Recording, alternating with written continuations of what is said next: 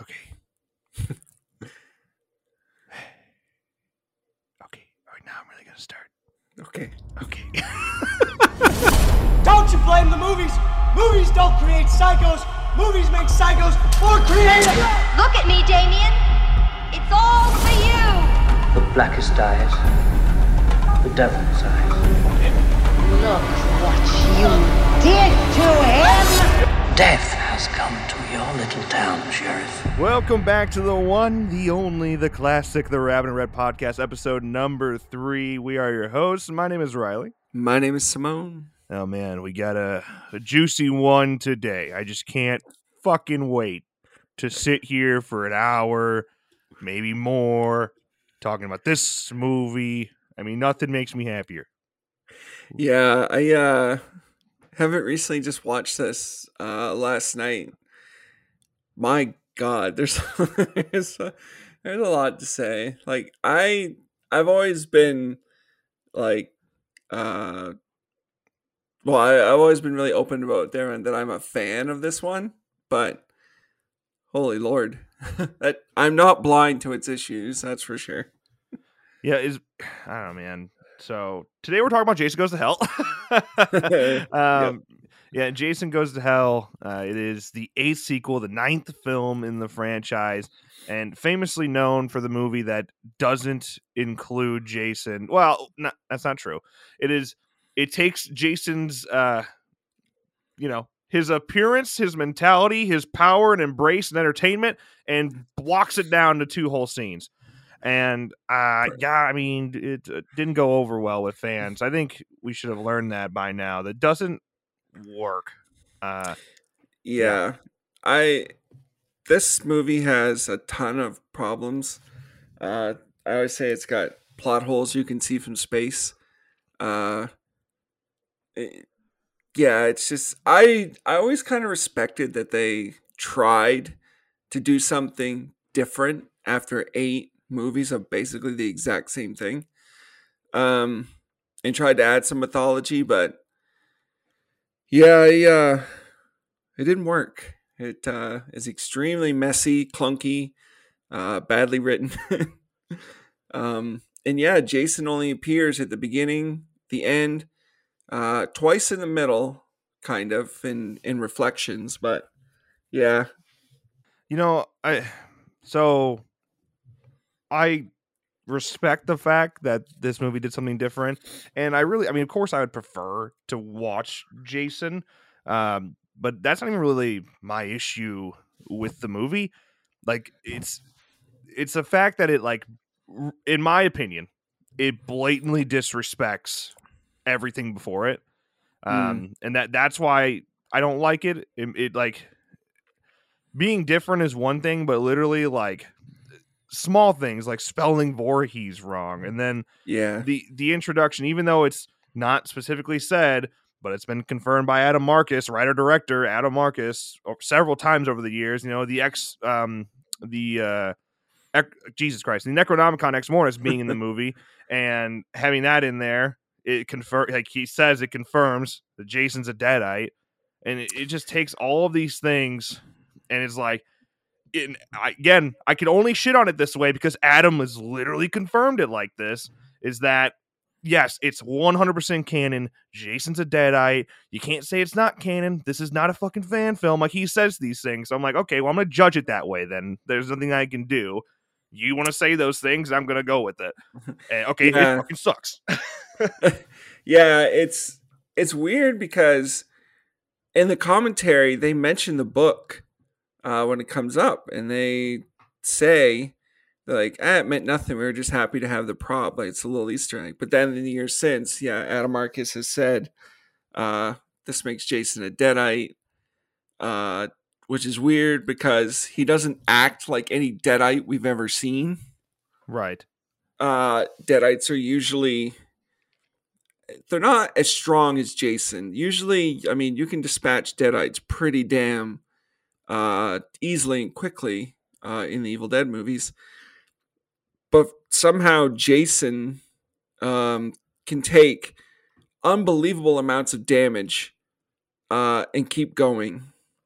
Yeah. so like it doesn't it doesn't make sense with what we know about deadites even for him to be a deadite. And yeah to make him a deadite and uh all of that is um it does go against uh f-13 and you know the eight films before it Yeah, you know, I here's the thing, man. I like Adam Marcus. I mean, I've interviewed him a, a couple times. Uh, yeah he's a he- super nice guy yeah, he's he's unbelievably nice. But I'll I'll say this: like when it comes to this movie, I think his change on it and why he's a little bit more explicit and he's kind of says things like that, like, "Oh, this is 100% canon. I that's why the Necronomicon is there." Uh, I think it is a little bit just of a grab to kind of put this movie back in the spotlight, whether it's good good news or bad news. It doesn't really matter. He just wants news surrounding it, especially because of the documentary. You know, uh, Hearts of Darkness. It, Mm. It's still coming out. It's still being worked on, and you know, saying things like that, it gets articles written about it again for the first time in 25 years. And yeah, it worked, man. Like it, every time he says something like that, it gets written about by Bloody Disgusting and iHorror and all these other people. So yeah, um, he he he knows what he's doing. oh He yeah knows- he's, he knows just, what he's he's, doing. he's just trying to bring relevancy to jason goes to hell with a new you know new insight from the director and all these years later and i mean what does it matter like you know it's not going to change anybody's view on the movie um if anything it'll make some people hate it more because now you're saying he's a deadite and you know just changing more of of Jason than the film already changed that people already don't like. Yeah, I don't know, man. It's just I hate everything about the movie. I, I, there are a couple uh, things. There are a couple things I like, which I will point out, but a lot of it is it's just bad. But uh, There's some things that are just not. There are things in it that are blatantly not explained, uh, and they're not explained because they just don't have a reason. There's just there's zero reason for it. It's said. Uh, they don't give they don't give a reason why. and It's just you just go with it. Um, there are. I noticed I think three continuity errors mm, uh, while watching it last night. Um, it it does have some great practical gore effects yep. and one of the best kills in the entire franchise. But yeah, there's there's no saving it. That's for sure. There's a reason why Jason Goes to Hell is usually uh, with uh, use like 99.9% of the time at the bottom of everyone's uh, F13 series ranking. It's either just above Jason X or below Jason X. Yeah. Yeah. 100%. But uh yeah, I mean, let's go ahead. We'll go back to the beginning and we'll walk our way through this whole movie and discuss it piece by piece. Uh I will say before we do that, uh, jump in uh for our next episode, we're going to do like a poll on Twitter for folks to vote on. So if you're not already following the Rabbit in Red podcast on Twitter, please do so at Rabbit in Red Pod. Yeah. Yeah, and then you could vote on what will torture us next. Yeah. See? Fun, fun. fun, fun, fun, fun. Uh, okay, Jason goes to hell. Uh, first of all, supposedly, I, I don't think it's ever really confirmed confirmed in the movie. Maybe I'm wrong, but this is a direct sequel to Jason Takes Manhattan. Uh, like the Is it? FBI's. That's what it's. That's what it says on the trivia's of the internet. Hmm. Uh, apparently, the FBI's interest in Jason came as a result of what happened in Manhattan. I don't buy it. Okay. Sounds like bullshit. I'm just yeah, saying. I I don't buy it either because then that brings into question. Oh, okay. One, how did Jason get back to, uh, Green Valley, New Jersey, like Crystal Lake, um, and also, I mean, he turns into a boy, like. we don't no. talk about that. All right.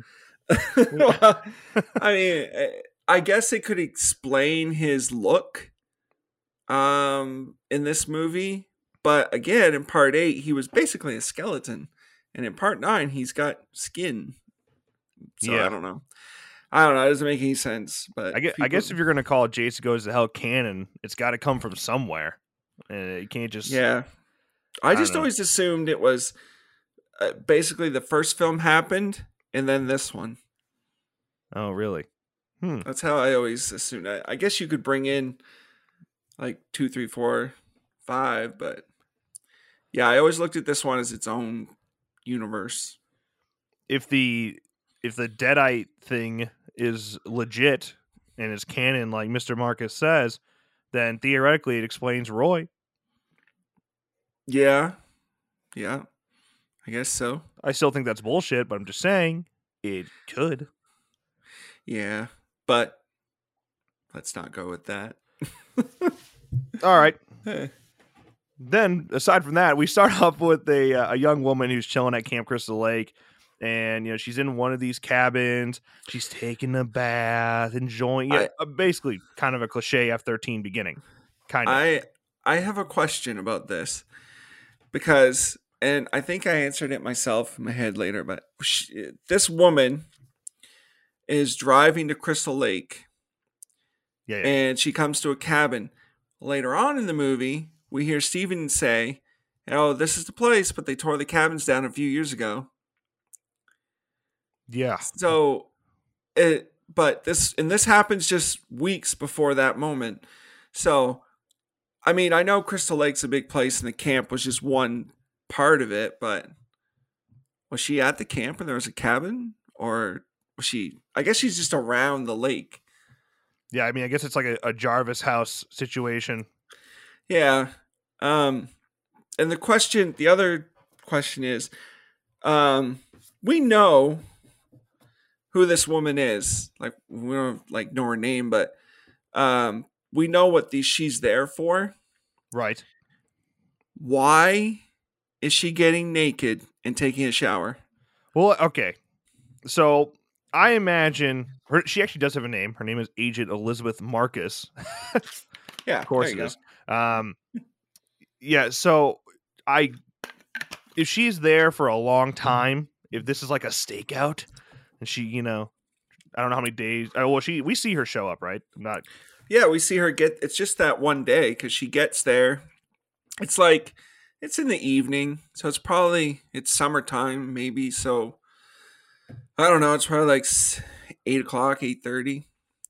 She goes and um, we see her get there, and she turns the light on. The light bulb blows up. She goes, gets a light bulb, scares herself in the shed, and that's actually where our first continuity error comes in uh she because when she brings the ladder back in she's changing the light bulb uh and adam marcus mentions it on the commentary her beak of her hat is flat and then when she comes down the ladder like a second later it's flipped up for no reason. But um yeah and then we see her take a shower because it's it's nighttime. But the whole time she's there she knows jason is coming. She knows her whole reason for being there is to draw out jason. So she gets naked and takes a shower and makes herself like vulnerable maybe it was in their notes. Like, all right, listen, he will not show up unless you get naked. Then should they have like cameras all over the house? It was just one big plot to film her naked. FBI. FBI. But I mean, I Uh. mean, they could. That could be like a legitimate note to be like he only comes out with you know sitting sitting teenagers in the woods. Um, i so mean it's just fucking stupid. But so, so so that would mean was jason sitting outside just waiting for the sound of running water just get, get naked. I'm not coming in. I swear to God, get naked. I'm not coming in. I don't do this for. you don't do this if you're clothed. Yes, that the answer is yes. That's exactly what was going on. Um, Oh, Yeah. I, like my my thing is, man, it's it's one thing her showering already. I, maybe she doesn't buy into it, so she's like, okay, free vacation, you know. But like it, it's oh, no matter how you want to envision the situation, it's bullshit. Okay, because yeah, she should be prepared, especially if it's her first night there. She should be a little bit more on her toes and prepared for the situation. Even going out and checking the generator, like she doesn't have a gun on her or anything, man. She's just She's just there. She's basically a civilian. Yeah, like it's just ridiculous. And I guess the whole point is so that when the whole all the FBI agents, the special ops team shows up, we're surprised, like, oh my god, it was a big setup. But like, fuck, okay. Well, you should fire Agent Marcus because she's fucking useless. She's fucking stupid. She got naked. Which, okay, yeah. You want the. She's like, well, we got to get the naked girl in there and show some boob and stuff. But like, we don't even see boob. Yeah. This doesn't even make any sense. Why would this FBI agent get naked in the shower when she's trying to lure out this mass killer? And then, of course, what happens? Jason pulls the power and she grabs a towel and she's like, damn. Like, was she, uh, I guess she was expecting to have a shower before Jason got there. Yeah, So- it's like at that moment she should start questioning the situation. Yeah, because she says, damn, like he's here. Like, what the fuck? Yes, he's here. What the fuck did you think was going to happen? It was he's like, and then like you know, Jason attacks her. She goes over the railing, crashes through the table, gets up, runs. Uh, she runs out of the, the cabin and slides across the hood, and then of course you can see there's a window in the back. And when she slides across, someone moves along the window, and then Jason steps out of the doorway. There's no way that was Kane because the distance is too great from when the person moved by the window. So there's like a crew member that moves by the window. Um, and then Jason, who I guess we should, because this is the first time we get to see him, we get to see what Jason looks like. Well, first, first of all, what makes it even worse is we hear him before we ever see him, and that's Yeah. like just one gripe I have. Like the second Jason is put into the movie, he starts off with that big swings into the the railing. Yeah, this is the movie where I don't. Kane added the growls and the grunts, because yeah, he goes "Roar," and then yeah, we Well, hear the, him. the and- thing, the thing is, man, like I don't, I don't blame Kane because, um, no, like Mm. Kane always does that shit. Like if you watch any behind the scenes of any of the F thirteen or H- Hatchet movies, um, like he's or even like the mocap for F thirteen. yeah, I Like- remember him doing it for the mocap in those videos. Yeah, it's just like that's how he is, man. Like if, like on the set of Hatchet, he'll be like screaming and growling just to get hyped up. It keeps him in that moment with the character and keeps him hyped. So you know what they do? They edit it out. Eh, it- And they're like, you know what? I kind of like it. Also, we're too fucking lazy, so leave it in there. Change everything that Jason's ever done. Leave it in there. Yeah, it's it is really weird because he does it all throughout the movie. Yeah, Uh, when all Jason's on screen. Yeah. And uh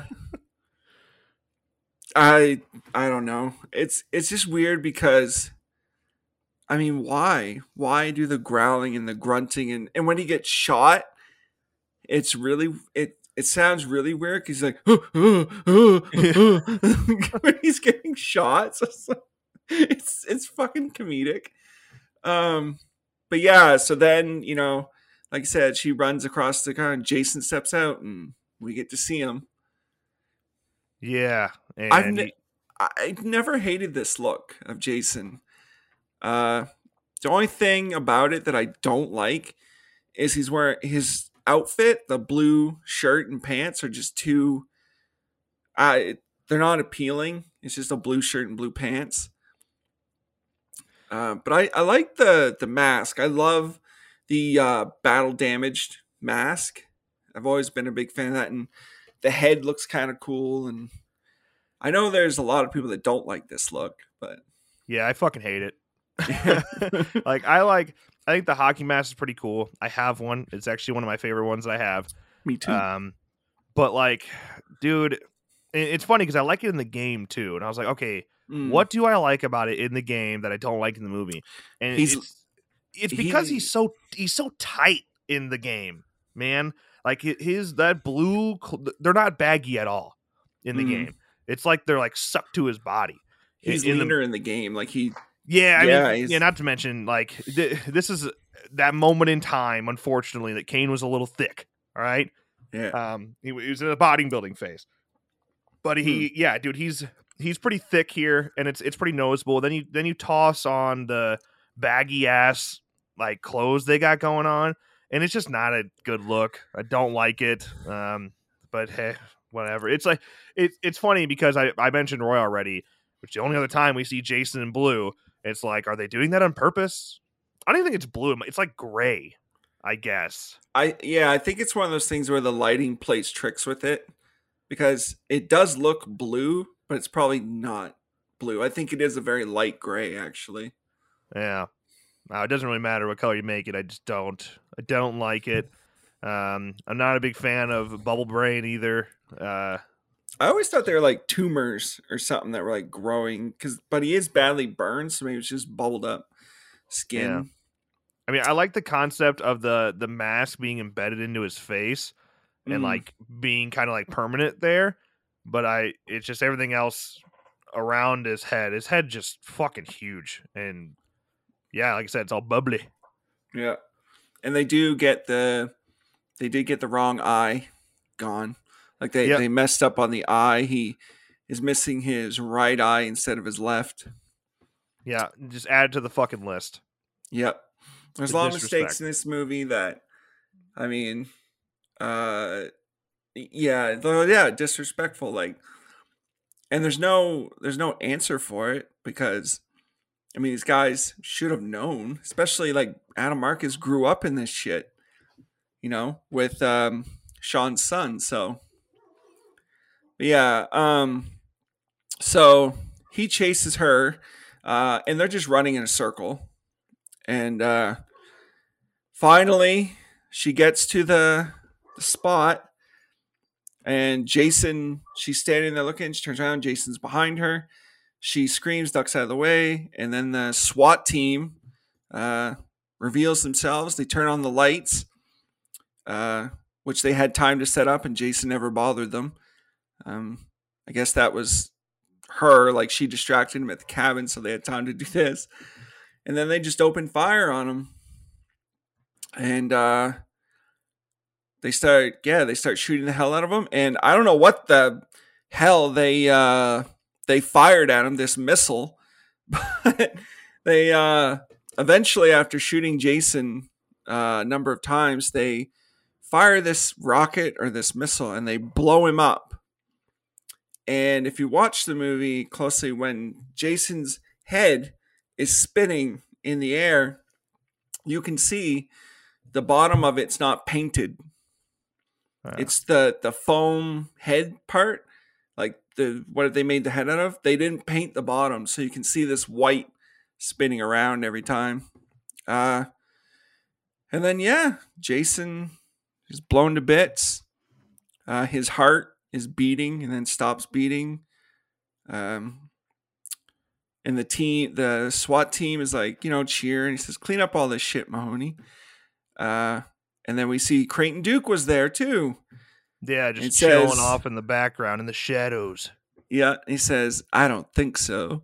And then we get Why? I thi- Why? Uh, yeah, I fucking hate this movie. Like, where where has Duke been this entire time? And then I mean, I get you're buying into this lore and the the blade and the Voorhees name and all this, but like you just watched a man, what appears to be a man, blown into tiny little pieces, and you're still like, nah, man, he's good. He's good. He'll be back. Yeah, that's another thing. It's never mm. explained. Like, who's Duke? Where did Duke come from? How does he know? Why does he know? What? Like, it's never explained. I know there's supposed to be some backstory that like Jason he encountered Jason once and they killed his girlfriend. It's like okay, that would explain his hatred for Jason, but doesn't explain how in the hell he knows all this stuff about a, a Voorhees, uh, how to kill Jason, how to just have a random knife turn into the basically it looks like the Kandarian dagger. Yeah. And like, how? It doesn't explain anything. It doesn't uh, he's just there? You could have eliminated some of that problem if you'd have made him Tommy Jarvis. Well, yeah, but then, in- oh, well, yeah, well, I mean, they probably should have. They probably should have just done that. But then you have like the the whole idea that only a family member can kill him, even mm. though he does legitimately die in part four. in four. Yeah, it's like I don't the like the if you if this movie's truly canon and is taking all the sequels into account, the only reason Jason ever came back was literally just because of a strike of lightning. Yep. Like that is it. no lore, no Necronomicon was used. He simply was shocked back to life, Frankenstein Frankenstein style, and that's it, man. Like so, Otherwise, Adding he would have remained dead forever. Exactly. There, there's no, there's no fucking Voorhees curse. Which, by the way, the introduction of the curse in general, that he only died from family member via the, the blade, um, Mm. that literally overlooks the entire concept of the Necronomicon being in the movie. He's not a fucking deadite, if that's the case. So fuck off. Yeah. I just, I Because again, that's not how you kill deadites. Deadites can be killed by anyone using anything. Like Ash kills a bunch of them, and also this film happens, and the very last shot in this movie, uh, we know, is Freddy. Freddy versus Jason is Right. canon to this. This, this versus is a direct sequel to this. well, is it? It's supposed to be, I think. I mean, I always thought it was a versus was a sequel to Jason Goes to Hell and Freddy's Dead. So you're telling me a person who never even saw Jason Goes to Hell directed a sequel to it? Yes. Oh, okay. I mean, it makes sense to me. But in that movie, like Jason is resurrected by Freddy and like using the mom saying, You can't die, you can never die. You can like- never die. I was like, Well, what about the dagger and what about uh, you know, forget all that. so I don't know. Yeah, ta if you're taking that into account, it's just like this makes no fucking sense. It's like what the hell? And Yeah, um man, yeah. I just that's our opening though. I believe we get the we get the title then. So that was our cold open, then we get the title. Jason goes to hell, and we get you know, credits. And they they fly Jason's remains to Youngstown, Ohio. And we see the coroner coming in, bringing the pieces, and he comes by the security guards. Uh, one of them is played by Kane. yeah. Which, by the way, dude, like, so I know. Well, I literally just said earlier, Kane looks a little thick in in the Jason costume, and uh, at this point, like I said, he's like legit. I mean, he's a big dude in terms of, like just being physically like at his peak. Yep. He is just got a big chest now. He, he's his shoulders are bigger than they ever been. Um, but like when you watch him in the security guard outfit, he doesn't look chubby to me. doesn't look fucking bloated to me. No, he doesn't at all. It makes you wonder was the suit adding to it?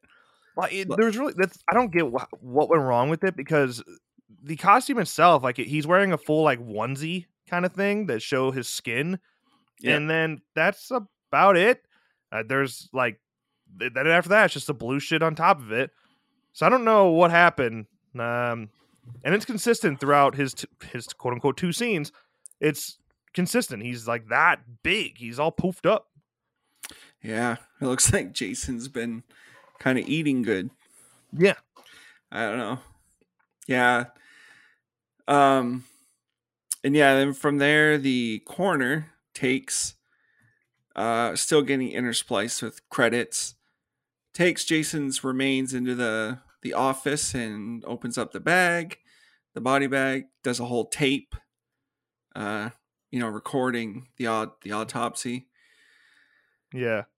and uh says, you know, in my professional opinion, this guy is deader than shit. Yeah. yeah. Which it I strike that from the record. Uh, Yeah. it- it- it's just stupid, but it's pretty 90s, pretty late, pretty 80s, pretty 90s. Uh, I'll let it go, I guess. Yeah. And then um we got the other uh corner who's also the writer of this movie. Uh yeah. he comes in, he has the same scene with Kane and them and they're searching him and he giggles because they're Kane's like frisking him. Uh, I don't know. And, oh, actually, I guess we got to back up because we missed the scene. The first corner eats Jason's heart. Yeah. Corner Phil. Yep, because Jason's heart when he's he's he's I don't know inspecting it and it starts beating and Yeah. He's like hypnotized by it, man. He's just like, oh, Yeah. wow. That goes is boom, a boom, tasty boom, fucking hut. dude, the look on his face. he's like looking. He's got his hand down. And his look. He's like with his eyes. It's almost like he said, "Yeah, fuck it." he just starts eating this fucking big black heart. Yeah, and then it's uh, And okay. then uh, I, but he doesn't even eat the whole thing. Like he takes a big meaty bite. Uh, the unrated cut, you see him take uh, a few more bites, and uh, then he starts like his throat swells. He starts like puking up this black shit, and he opens up his shirt, and all these like evil these spirits or orange flames come out of his shirt or come out of Jason's remains and go into him and he lets out these like uh guttural huge like screams and growls and I guess security guys just don't hear them. thick walls Yeah, why the fuck you there for security then? Like, I get, I mean, I guess you're just stopping people from getting in there to, to see Jason's body. I understand, but I mean, do they really have soundproof walls in the freaking morgue? I they must cuz he was letting out some loud ass growls and roars and It's in Huh. Ohio, by the way. That morgue, they took they took him to Ohio.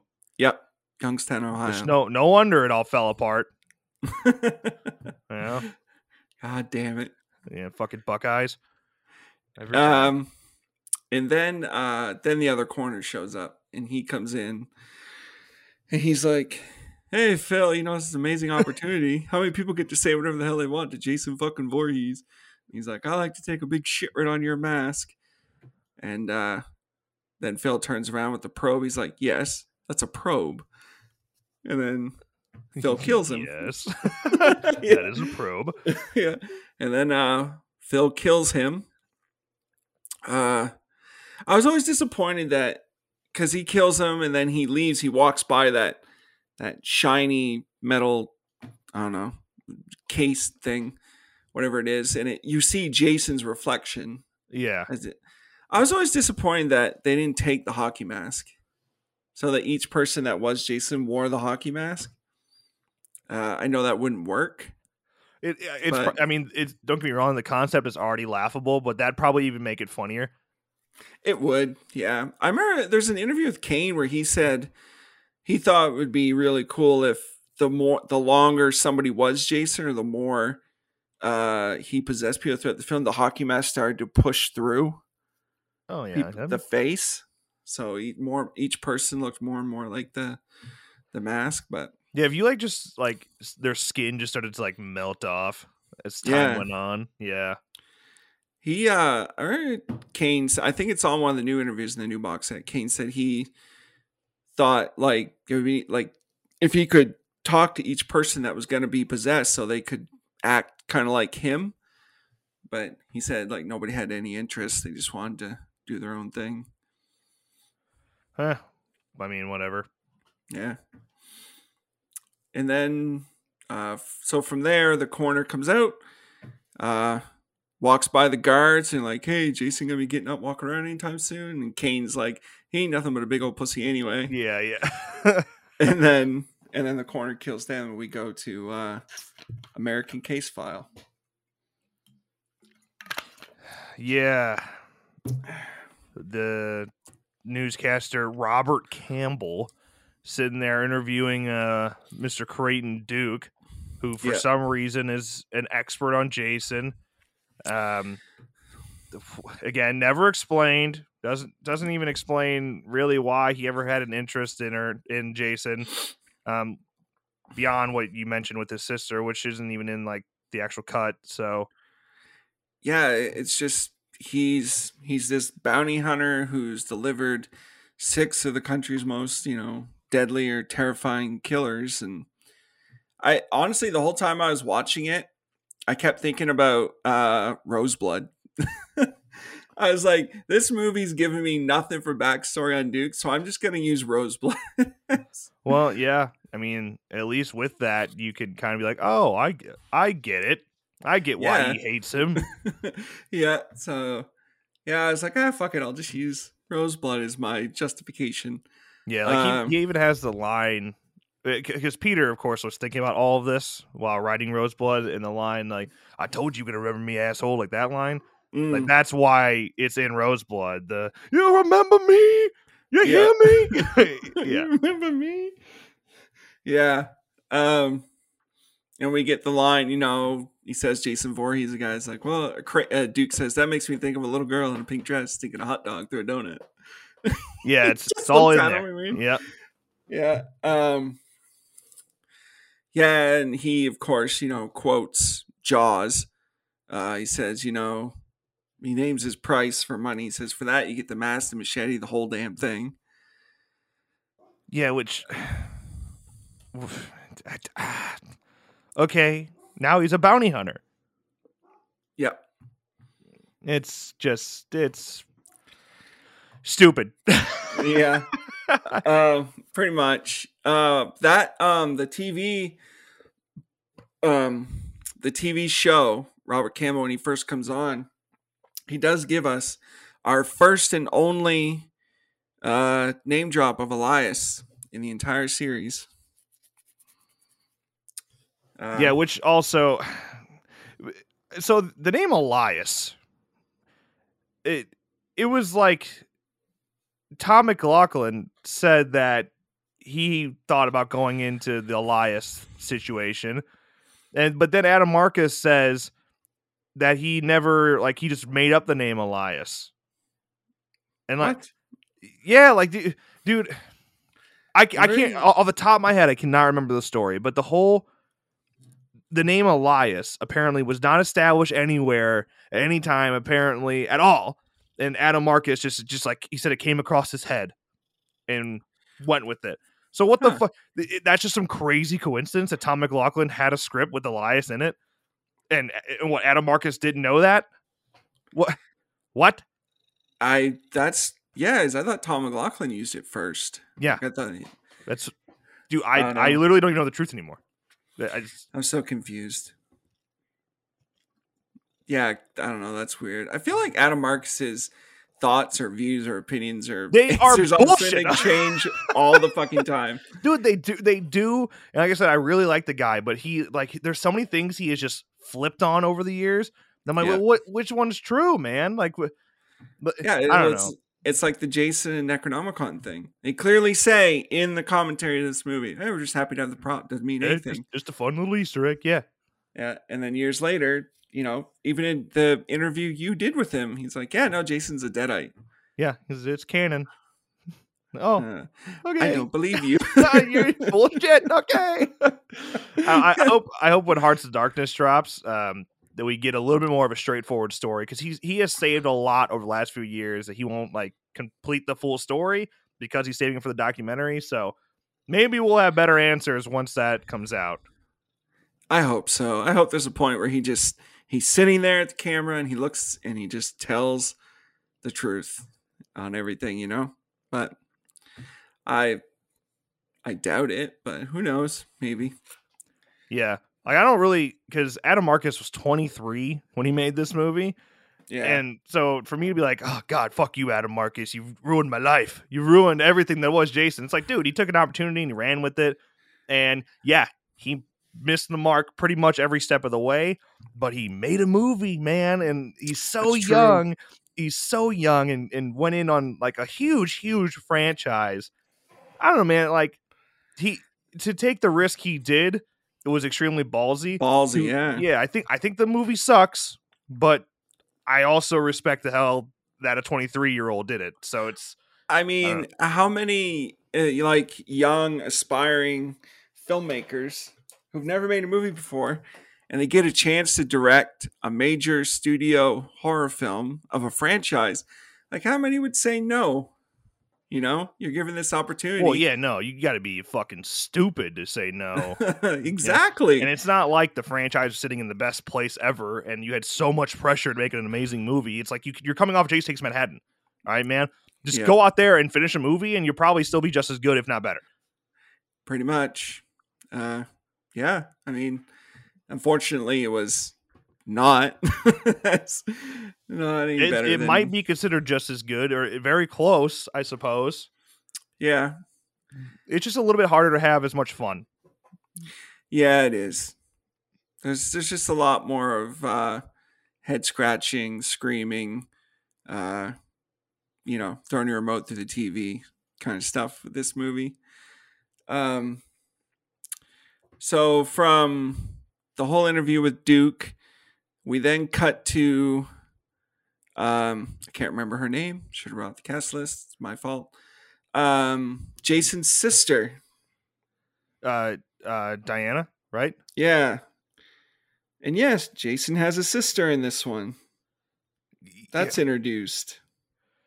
Uh, yeah. Just add it to the fucking list. You do it when you watch this movie for the first time. You have to write down all the changes. You're like, wait, oh fuck, all right. Yeah, you gotta have a few pages.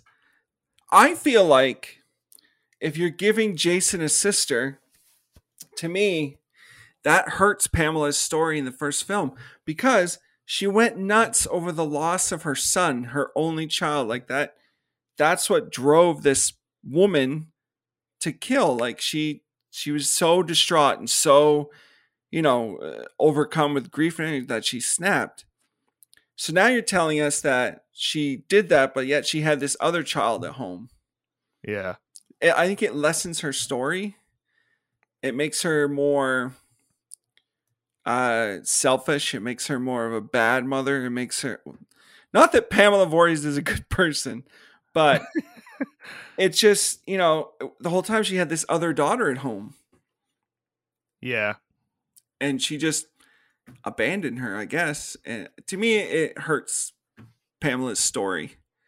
it, it hurts fucking everything. It hurts the whole franchise. Like there's no pro to it. The only reason it's there is to push this idea that only a Voorhees can kill a Voorhees. That's the only reason it's there. And I, I whatever. I I don't know, man. I you had to do something different. Adam Marcus is just like, okay, we're gonna take what is Halloween. yeah. Now, man, now hear me out. This is crazy. This never happened before, ever in any horror franchise ever. I the came up with main this. villain is going to have a sister and that is what's going to drive him this whole movie it's like i I don't know man he, he had to do something and uh, he did one of the top five worst things he could have done maybe potentially up there he, he's like he's like Sean started to rip off Halloween. I'm gonna complete it. yeah really yeah yeah. Um. So she sees the news report and uh, then she goes out into the diner. We see it's a two for one burger sale. You know they're celebrating Jason. We see the the owner of the diner. They, you know, they they make burgers that uh, patties that look like hockey masks. yeah Um. Which okay Yeah. um, and then she goes over to take an order, and it's from Duke. Uh, uh, I mean, Duke. Okay. yeah It's- it's, i mean this whole this whole scene is literally here just so duke has this moment where he can kind of explain to diana what he knows Yep. it, um I don't know why he didn't do this shit 30 years ago. I don't know when when did he learn this information about Jason? What took him so long to spread the information? Uh whatever. Yeah. Just where have you been, man? like, if you're taking into account the other films as canon, like where in the hell have you been? Right. Uh, but yeah, so he ends up getting into a confrontation with Diana, with the sheriff, uh, and then they take him out. They arrest him. For for what? By the way. I I don't know. He tells the sheriff to blow him. I don't understand. He says like, "Why don't you blow me, sheriff?" Right after your girlfriend gets through. Why does he do that? Like, why attack her? Because he's a badass. I guess. And then, yeah, uh, the cop that escorts him out is played by Adam Marcus' brother. Yeah. Uh, and yeah, the sheriff's like, I want you out of this town. He's like, Well, that's very colorful of you, Chief. And uh, so, yeah, they take him out. Uh, and then Diane goes over to Steven. And we meet Steven for uh, this movie, John D. LeMay, who's, who is also in the uh, the series, Friday the 13th, the series yeah. which has fuck all to do with Friday the Thirteenth. That's uh, just having the name. Uh, yeah, pretty much.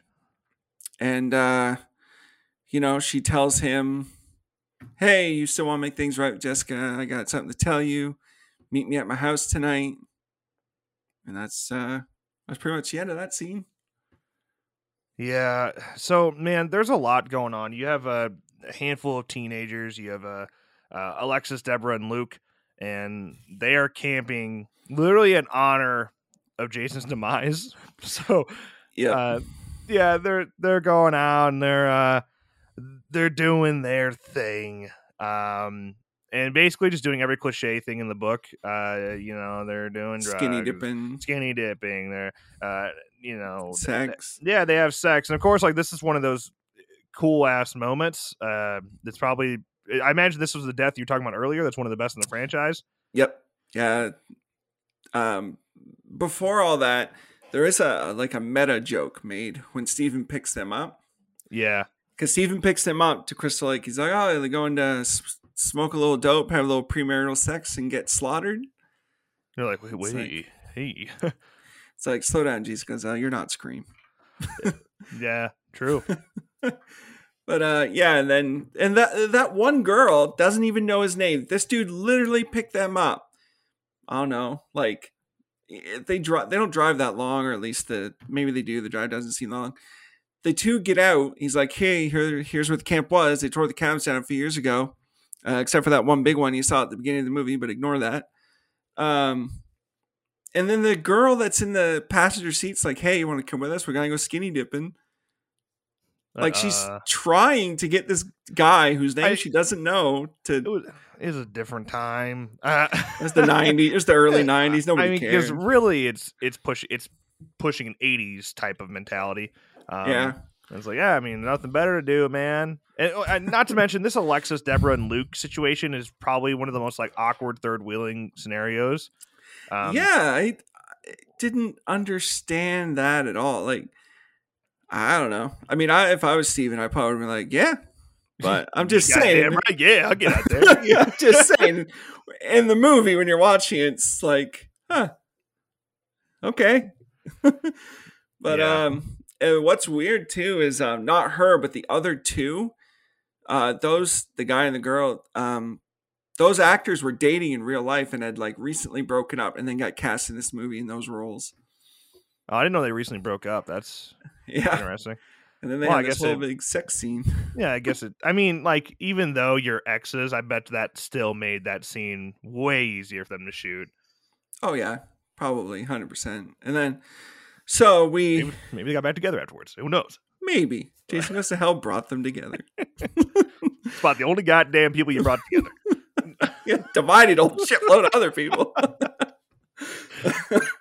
Uh, so yeah, you, you're right. Like they go, they, they skinny dip, they come back. Uh, they don't do drugs. I think this is the only, they, only Jason they only no drugs. mention they only mention doing drugs. They don't actually do it. Yeah, and then so the girl's like, "Hey, you mind if we borrow the tent for half an hour?" And then she's like, "No, it's take me long. I'm gonna sleep outside." If I was if I would have been Luke, I'd be like, "Ha- half an hour. you, want, you want what? A half an hour? You got five goddamn minutes, and we're wrapping this up. half an hour. Half an half an Ain't no goddamn overtime here. hey, guys, I would have literally like canceled all plans. Like, hey, get back to the fucking car. Where'd Steve go? We ain't, we ain't doing half an hour. We got too many fucking expectations. We coming out here for half an hour. we we've been skinny dipping for thirty minutes. Was foreplay alone? I almost finished out there. You want me to go back in there for another half an hour? You out of your goddamn mind? You get two minutes, and that's only because I know you. I'll give you ninety goddamn seconds, and we got to get back out of here. I'm gonna tell Eat you some 30 seconds. Yeah. Thirty seconds of that, just gonna be getting undressed. I'm like, hey, we can't do Alexis like that. We can't leave her out here all alone. in these woods, Jason's 60, here. 60 seconds tops. 60 We'll seconds. Yeah, half an hour. Jesus. no goddamn marathon up Uh, but yeah, so she says that, and uh, the the other girl is, uh, oh, I'm gonna sleep out here tonight, uh, next to the fire, super close in my sleeping bag. Uh, hope it doesn't catch fire. Uh, so then she, uh, so they go and they do their thing, and he, he's like, oh, I shrank my pod, and then she's like, oh, your pod looks pretty good from here. Yes, Just you're still not getting half an hour. I was maybe. oh God. but uh so yeah they they go in the tent. She's outside. She uh she's laying there. And then we see jason's watching them or you know he's the coroner's body. Yeah, Phil it. Jason. yeah phil jason. And uh she gets up to go pee. Uh no toilet paper so she just pees and stands up and goes back. Uh jason then grabs her kills her with a scalpel just swings it weirdly at her a couple times Yeah. it's a it's a really awkward looking kill. And then uh we cut back to the two in the tent. Uh they're making out. He says asks her if she's ready for Tony the Wonder Llama. it's like, okay. Um so the, she's like, Oh, do you have a condom? He's like, Oh, it's outside and they start wrestling. He's like, forget it. She's like, nah, I gotta pee anyway. She goes outside, she gets a condom, she pees in the exact same spot that her friend peed. it's fucking standing in the puddle. oh, it must have rained. um, God. and then again, you know, she just pees, stands up, uh, goes back to the tent. Why does she pee? I don't know. Like what I is it I what was Adam Marcus thinking at that time? Like, okay, we need to have her go out and grab the condom, but she like has to pee at this moment. It's like without it, this movie doesn't work. I need that pee spot. Yeah, I don't think you understand. The entire vision of this movie is completely wrecked if Deborah doesn't go out there and pee. I, I guess it was her reason for going out to get the condom because he had said, you know, oh, just forget it. Why She's couldn't like- she just be like, "Oh, I'm hey, hey young children watching this, teenagers, make sure you practice safe sex." No, I'm not going to have sex with you without a condom. Like, but done. like, why oh, no, actually I have to pee. If I didn't have to pee at this moment, you bet your ass we'd be having unprotected sex. Like, Yeah. She's like, hey, you know, maybe you don't want to get pregnant. Yeah, you know, like, uh, I know right. She's, I don't know. But yeah, she goes out and gets the condom, pees, comes back, and she gives the condom to him. And he's like looking at it. He's like turning it around. He's like, oh God, I hate these things. Like, dude, it's not a fucking Rubik's Cube. Fuck, have you never? I I don't know. I get the way it came off is like he's never used one. He's never opened. Yeah, he looked lost because like he's fumbling with the wrapper and he's like, oh, I hate these things. So she just grabs it and throws it away, yeah. So that dude, making whole- the whole fucking thing pointless. yeah, just I I don't understand it at all. It should have just been cut out cuz there's nothing like I feel like in a in a script unless you're pushing for like a funny moment or something like that, which maybe they were going for with that. I feel like everything you write should like push towards something else. We, we're leading to something else. And Yeah. that scene where she goes out and pees and grabs a condom is is nothing. It is stupid. Yeah, because it, it, it nothing. First of all, her peeing is stupid. Didn't need that. Secondly, like she made a point asking if he had a condom, and then gets one, and then uh, he's struggling with it for some unknown fucking reason, and then she's like, "Oh, okay, I'll just throw it away." Just- And another thing that's weird with that, th- the tent door is closed when she Yeah. came in. She threw the condom, so they start, you know, having sex. Jason moves in. He picks up that fucking metal pole. He steps on the condom. So somehow the condom got outside of the tent, even Yeah, though she hit the door. Um, and then we get the best kill. I mean, ar- eh, arguably one of the, the best kill in the franchise. Uh, she's the girl's on top. Uh, she she's you know having fun. She's doing a thing, doing a thing. Yeah, and then Jason drives the pole through her, and then fuck, rips her up, right up the middle, right out through her collarbone, shoulder, tears her right in half. Uh, great fucking kill, practical, looks amazing. Yeah, it's a, it is a, it really is an amazing kill. It's brutal and it looks very legitimate. It's incredible practical effects. So Yeah. if if that's like I said, that's the one thing, well, not the one thing, but one of the few things I really like about this movie is their use of practical effects. And yeah, man, like that is some brutal stuff. Yeah, like even the sound it makes, like just tearing up upwards through her body. Yeah. Uh, I don't think Jason's ever done a kill that's more brutal than that. Like that was that was gnarly. Yeah. Um, I guess Adam Marcus said that there was a magazine, or it might have been Variety, called "Jason Goes to Hell: The Return to Morality for Horror Films" because they don't use the condom and because Jason steps on the condom and they get killed for not having protective sex. But I feel like Jason's going to kill them regardless. yeah, like you think if he put that condom on, he would have survived? Like, He's like, "Oh man, I can't kill him. He he's got he's got it wrapped." you know, he should have Um, just they they should recut the scene where he steps on the empty raptor or empty wrapper and then just walks away. He, he like picks it up. He's like, ah, goddamn, good kids, good kids. walks away. you son of a bitch. he just sits it down and walks away. Yeah. And then all of a sudden he stops. He's like, smells a joint. He's like, fuck. I got him. I got him now.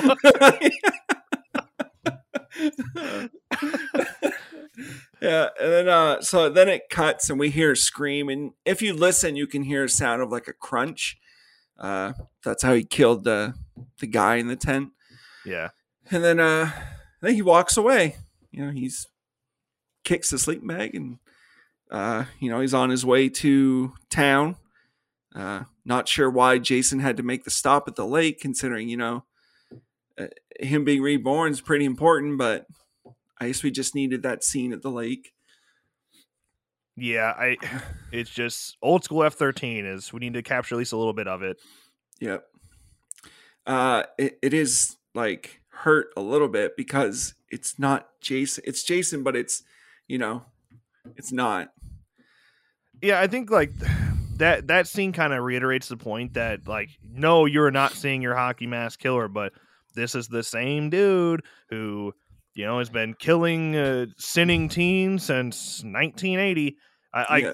I get what they're doing with it. It's just yeah, it- not as cool because imagine part seven Jason doing that kill instead. Be way cooler. Uh, it would be be awesome. Um, I believe from there we go to back to Diana at the diner. It's night. Uh, she goes outside and she feeds Tango. you know, Yeah, like, as this stray dog, I guess that she feeds. Um, and then the cop Josh uh, scares the shit out of her. He's like, "I was just going to my car. I thought I'd come up and scare the bejesus out of you first.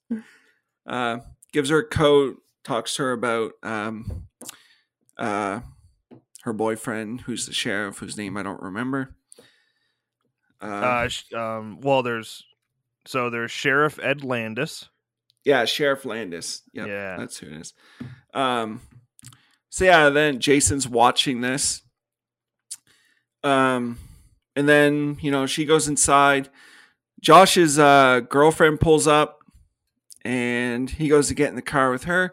Jason wa- it rushes toward her, crushes her head in the car door. It's another really good kill that I like. That super easy to do. I mean, they just put a piece of foam or felt in a uh that thing she's got on her head, that like uh head ribbon, and they just crush it in the door.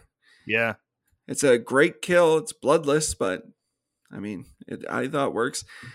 And then we cut to the Voorhees house, and we see Voorhees is misspelled. it sure is. yeah, V O R H E E S.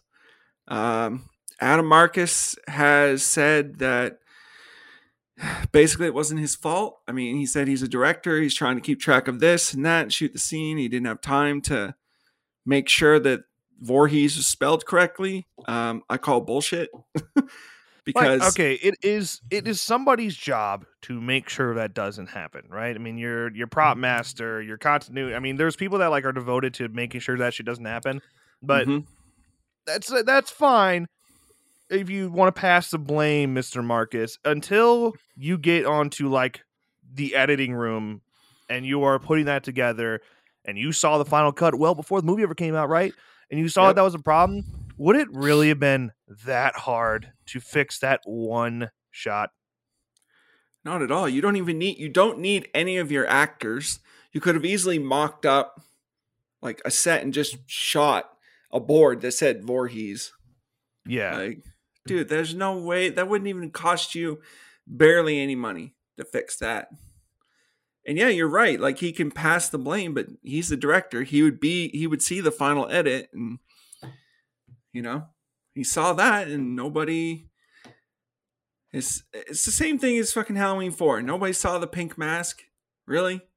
Nobody knew Donald Pleasence shot a whole day with his fucking hat on. yeah. Like, and nobody fucking noticed that Voorhees is spelled wrong. Yeah, it's more likely to me that they literally didn't notice until fans called it out. Like I, Hundred percent. I think that is what happened. Yep.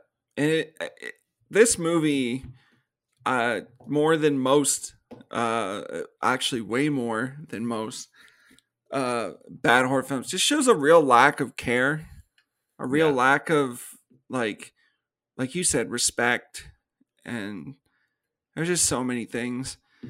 Uh, but the next scene after that is the one in the movie that is the most bizarre uh, and uh, could use a lot of explanation.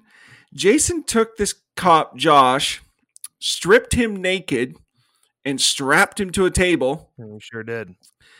and proceeds to. It's actually the second continuity error I noticed. Proceeds to put shaving cream on him and shave him. The scene where he first puts the shaving cream on Josh, there's a little bit, and when it immediately cuts back uh, to Josh, like the it's, he puts it on him, it shows Jason. It cuts back to Josh. He's just covered in shaving cream. Uh, yeah, and then he shaves Josh, and then uh, possesses him. Why? why? Why did he? Why did he uh, strip this guy naked, strap him to a table, and then shave him? I, we we need to talk about that. Why? like, I don't understand. I don't understand anything about a lot of this movie, and I, I don't. I can't even begin to think where they thought it was a good idea to do something fucking stupid like that. Uh, I don't know, man. Like he was preparing his next body. I mean, I guess because the coroner has a mustache. The coroner has like a goatee. I I don't know. I guess he figured, nah, I don't like the goatee, so I'm getting rid of it on this guy. Because if you listen to the commentary, uh, they question it. Uh, it's Adam Marcus and Dean Lorey, I think. I might not be the, but the right, the him and the writer, and they're like, why is he doing this? Why is he strapped to table? And they're just like, I don't know. The mustache tickles him. Like they don't even know why he did it. They don't even know why that scene's in there. It's just, it's so fucking dumb, and there's so many things. It's like they forgot they were making a Friday movie, and they're like, "What's something stupid we could do right now? What's something that would make the audience cringe? Because that, that's what we want. We want the audience to just feel uncomfortable." And like, yeah, I guess you did it, but like, what about that was Jason at all? Like, it's so stupid. Yeah, I mean, uh, like I said, I was a fan of this movie, but even with that scene, there's no defending it. There's no. It's the most head scratching scene in a movie I've ever seen. There's there's no lead up to it. There's no reason to it. There's no. He never does anything like that again. Yeah, I it- I I don't fucking get it. Um yeah, I don't know. It's weird. The other thing, like that Voorhees house is huge. That's a big ass, at one time, really nice house. And from what we know about Pamela, she was a cook at a freaking summer camp. So was Elias well off? Like, who's know. paying for this fucking house? This place is nice, It passed through the family, I guess. I guess. Uh, good luck paying the bills and the tax, land tax on that with a summer camp cook job, but okay. Yeah. Uh, yeah. But then, uh, so Jason possesses Josh. Uh, I believe the next scene is Diana getting a call from Jessica, her daughter, Yep. uh, who says, you know, hey, mom, I'm coming home. I got a new boyfriend. You don't know him, but you'll recognize him. Of course, she's dating Robert Campbell from American Casefile. Yep. Uh, uh, basically, then Josh shows up, uh, which I guess Jason must inherit some memories of the person that he takes over because otherwise, how the hell did he know where Dinah lives unless he's been secretly keeping an eye on his sister all these years? I don't Uh, uh, but uh, he breaks in. Uh, he slams the phone down. Jessica's like, "Mom, mom," so she ends up calling the sheriff. Uh, and then Josh and Diane are struggling. She looks in the mirror. She sees Jason, uh, his reflection there. And then she pulls out a gun. She's like, "You motherfucker!" And boom, shoots him in the head. Uh, pretty cool scene. You can see the brains and blood like actually leaking out of his head yeah. and this this next part is something they even talk about in the commentary so even they knew it was fucking stupid. She shoots him and she has all this room on his left side to walk around him. All kinds of room. What does she do? She walks over him.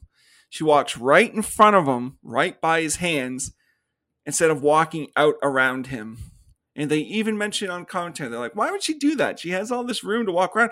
Motherfucker, you made the movie. Why did she do that? like, what are you asking in the commentary? Like, you know. Because the script says so. Uh, well, then it's like, why didn't you frame it in a way or shoot it in a way that we don't see that she has all this fucking room to walk around him? Yeah. Yeah. I mean, there's a, a million ways to fix that situation.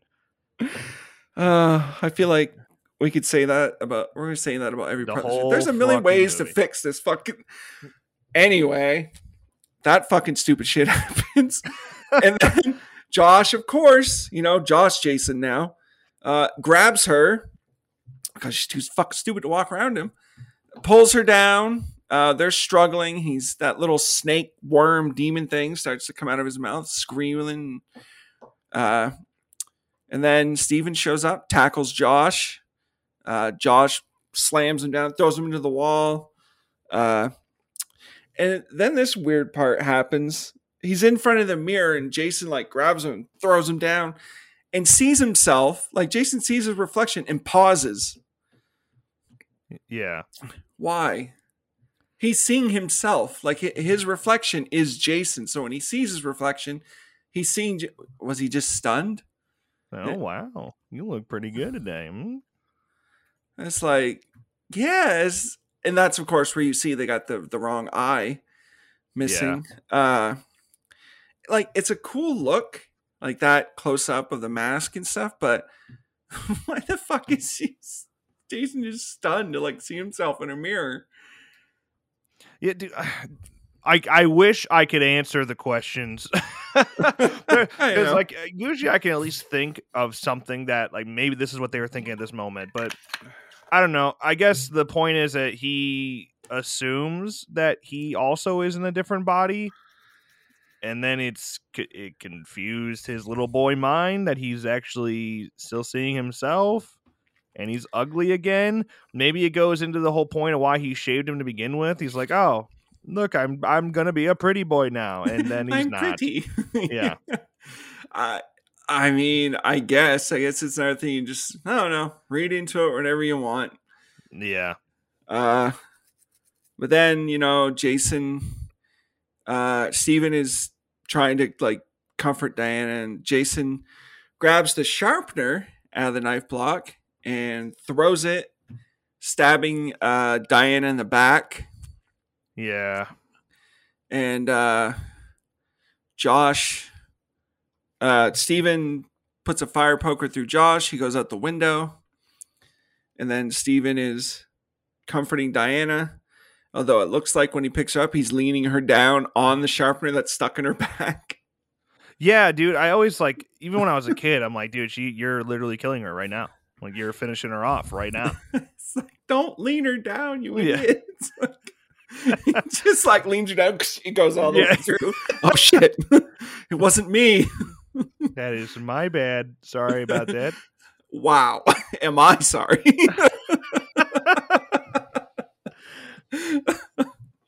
uh, but yeah, and then the sheriff shows up, and you know Josh is gone.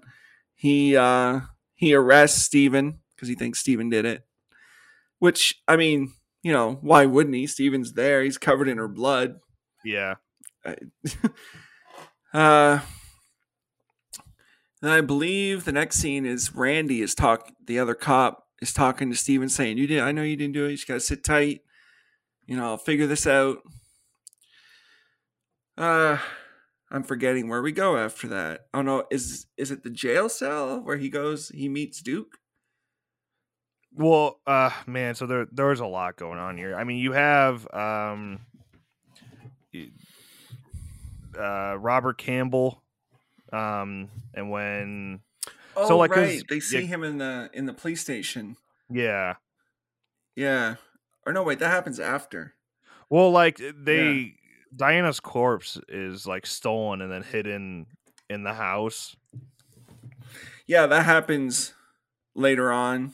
Um I think I do I do think the next scene is Stephen meets uh Duke. Yeah, I mean, so we, we can go right there because that's probably Yeah. the best scene in the movie. yeah, he's uh so Steven's in the in the jail cell and you know tells Duke, you know, I didn't do the killing. He's like, "Oh, I know that. How you to get anyone else to believe you?" He's like, "It was Jason that killed Diana."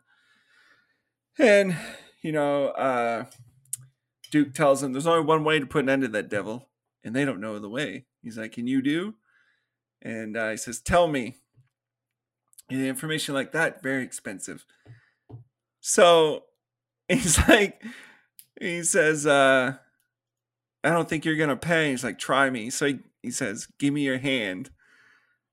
And he gets the look on his face like, Whoa, wait a minute. Wait, Where's this going?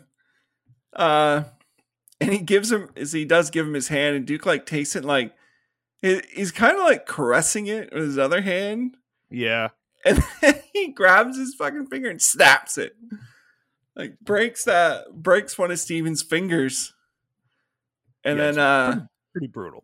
yeah, it's so loud and oh and he um you know, he proceeds to tell him uh Jason getting blown up. Now he needs to be reborn. Uh and he needed Diana for that, but now that she he says specifically, uh and now that Diana's dead, there are only two people he has only two living relatives left that can kill him or make him reborn. And then of course he's like, Why? And then he stands up and he's like, Your information you gotta pay. And he breaks another dude. one of his fingers. I don't fucking. Why is Duke doing that? Like, is he really that desperate for money that he's going to risk everything? That got you are obsessed with Jason. You're obsessed with taking him down, and it is personal to you. But you are just going to be a fucking douchebag instead, instead of just like helping to make this shit end. It's just so dumb. Yeah, because it is. It doesn't make any sense because you're right. If he if he really wanted Jason dead, you would think that he would try to get as much help as possible and not be a dick about it and break some dude's fingers to tell him all the information that he knows. Yeah, Like- it's- Why? I mean, like he eventually he does like, oh, this one's on the house. He gives him the last bit of the information, like through a Voorhees was he born, only through a at the hands of Voorhees may he die, and yeah, Jessica's the only one who can do it now. And uh oh, Stephanie could. The baby could. The baby could. this is true. Um, I forget what moment it is, uh, where it happens exactly. Um, but it's it's gotta be before this. I think it might be before he gets arrested or after he's arrested. There's a scene where Jessica comes home, comes to her mother's place, and her friend is there scrubbing the blood, her mother's blood stain out of the carpet. And Jessica comes in and sees it. And I was just thinking, like, that's so fucked up. Like, here's your best friend scrubbing your mother's blood out of the fucking carpet. yeah. First of all, she would never be responsible for that. Um, Yeah, the the crime scene investigation, like, I don't know. yeah, there are people literally devoted to that job. Yep. Um, but whatever. And uh, Emma was saying, it was like, this is the just the next day. Wouldn't that still be a crime scene? Like, why would they? They would let people in there. You think it would be like locked down still, but Yeah, it would be, but plot says so. that's the thing with Jason Goes to Hell. The plot says so. Yep. Uh, so that happens. That's like one little moment. And then she's like, she doesn't know that Steven did it or that they think Steven did it because she's like, Where's Steven? Is he around? She's like, Oh, I have to tell you something. And then, and then I think we, we do uh, Steven going to the jail cell and then he sees Jessica, Robert, and the baby. And, and uh, the sheriff comes up to Jessica and Robert and walks right up and soon doesn't say a word, just looks at and goes, Hey, you take good care of her. Yeah. And then they walk away together. Like, well, that was weird. Why would you just walk up and say, "Hey, you take good care of her"? Okay, Okay. Uh, it's just so Okay. awkward. yeah. Um. So yeah, that happens, and then, uh, after he uh is told the rule or the uh you know all the lore by Duke, I believe he Stephen escapes. Yeah, he does, and he right right when he escapes, he goes to the diner. Yeah. Um, because the um Jessica's friend took the baby is watching she's watching the baby at the the diner. yeah. She Uh. she she brings the baby in and the woman there who runs the diner sees the baby and she's like, "What the fuck is that?" it's like it's a baby. Uh, yeah. it's just what the Next question. Yeah. And uh so they get the call. Oh, Steven escaped and oh, she's like, all right, go in the back, make a crib out of a box. Go, go, go, go. And uh and uh so then she's trying to like cock the gun. They're like, do you know where Steven's gone? They're like, oh, maybe turned high and booked it to Canada.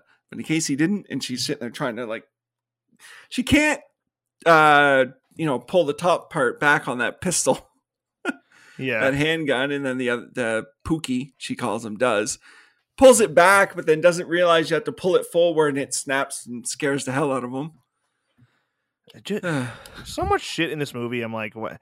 Like when you, especially like talking about it, and like, hey, the, when you're like explaining what hap- what's happening in this movie, you're like, wow, I can't believe that, that scene's in there. And I, I think I think about that pretty much every fucking scene that we've gone through.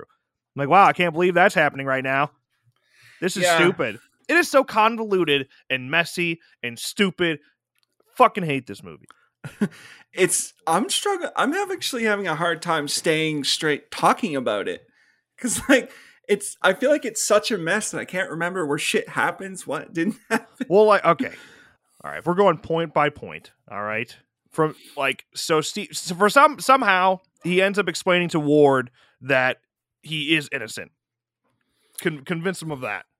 Yeah because he's like hey it's my baby first time i've been able to touch my baby and he, he's like here take my keys get out of here Yeah, ends up and it goes from not thinking he's innocent at all uh, to, hey, here's my car. But- you know here you Yeah. go But yeah, but then from there, like Steven goes to the Voorhees house. He's literally just looking for evidence, anything to prove his innocence.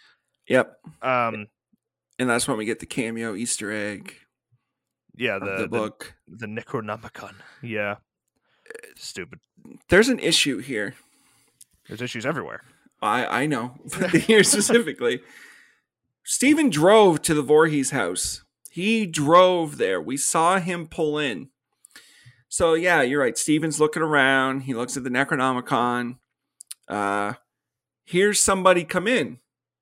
So he runs to the closet, falls through the floor, like catches himself, but he's just like hanging there. Uh, hanging there for a good long while just by his arms.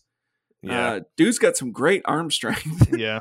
Um, and we see that uh, Robert comes in. Did he not see Steven's car? Would he not wonder if there's somebody else there before he gets on his fucking cell phone, explains his whole evil plan? Nope. Nope. He is, it doesn't matter. That I don't know. That's Jason's car. like his fucking car is right there you didn't see this car when you drove in, you wouldn't wonder, like, oh, maybe there's someone here. Maybe I shouldn't get on the cell phone and say I stole my girlfriend's mother's body and hid it here. I don't even understand what is Randy's motive, like, or not um Randy, Robert? Robert's motive this entire time, and why did he do that? I he, I guess he, he's he's literally just doing it for clickbait. Yeah, get that- basically, yeah, ratings. Like he he says, you know, hey, we'll dress it up a bit. We'll put some body parts in the fridge, and then they'll they'll discover the body on camera, and our ratings will go right through the fucking roof. it just that's fucking stupid. How did he steal the body? Did he pay off the coroner? Like, how did how how did this TV host just get in there, steal the body, and bring it there, and Yeah, it doesn't make any sense. and then of course the body falls on Steven, falls down in the basement. Come back to that later. Uh, and then Josh shows up, Josh Jason, and you know possesses Robert. We get to see the whole, you know, basically kiss. Yeah, the little fucking worm thing. Yeah, goes into Robert's mouth, and then we get another great uh scene of practical effects with the melting man. We get to see what happens to the bodies Yeah, the- after uh Jason leaves them, and uh, it, again, like as bad as this movie is, its practical effects are on point. yeah, looks great. Yeah, like it's it's gross. It's disgusting looking. I mean, especially if you watch the unrated version, it shows a little bit more. Uh, yeah, like he gets up and his jaw is like nailed to the floor, and like he break the muscles and tendons snap, and yeah, no, it's it's an awesome uh sequence. Yeah, it is. And then so Robert springs to life. Robert Jason now. Yep. uh, you know, goes on his merry little way. And then I think we uh, cut to Jessica, right? Yeah. at the Yeah, house. she's like, yeah, she's like taking a bath, all Yeah. Apparently, she didn't want to show her boobs in that scene, so she put a bra with Dixie cups over her nipples or her breasts. Apparently, Interesting. yeah. um. So yeah, and then we do basically a repeat of the opening. She's in the shower, power goes out. Uh, she starts walking through the house, uh, looking for Robert. She goes out into the garage. She doesn't see anything. She gets in the car, and there is a, a cool moment. Uh, she gets in the car and turns on the the uh, tail lights and like flashing, and you see him standing there. Yeah. That's a neat little little moment. Yeah. I, I mean, I, I suppose it doesn't, uh, doesn't fix the rest of the problems, but no, but you know, one shot at a time. We take all we can get. exactly. uh, so then, uh, you know, she gets out of the car. Robert attacks her. Uh, Steven shows up, throws a punch, and that's enough to stagger Robert Jason. Uh, he's, uh, yeah. And then Steve has his glasses on, does not lose them, runs out the door. Glasses are gone. Third continuity error. Yeah. Uh, and then he throws her in the car.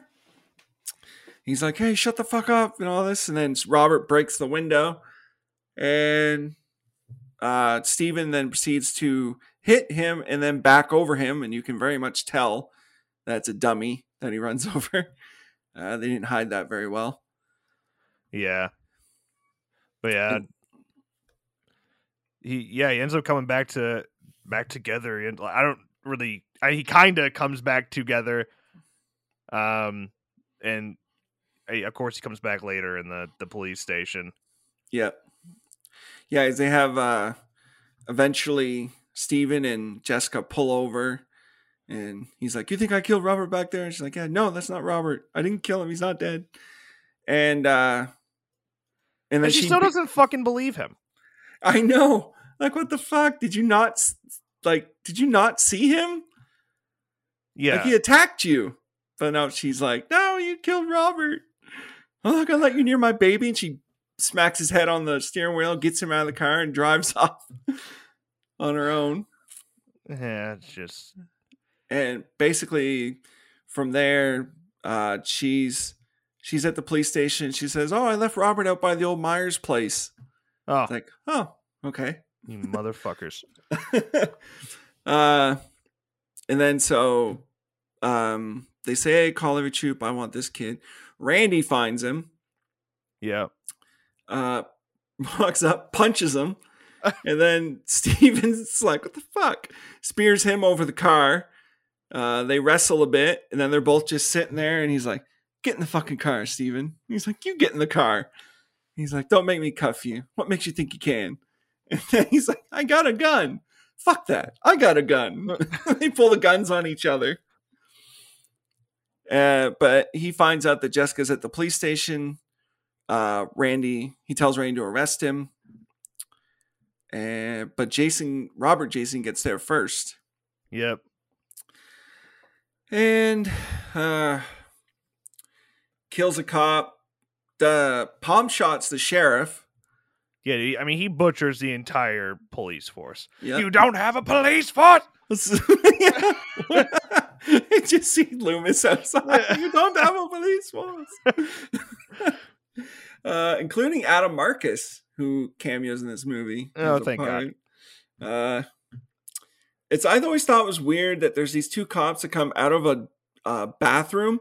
One of them's like has a napkin. He's like wiping away. The other guy's like zipping up his pants.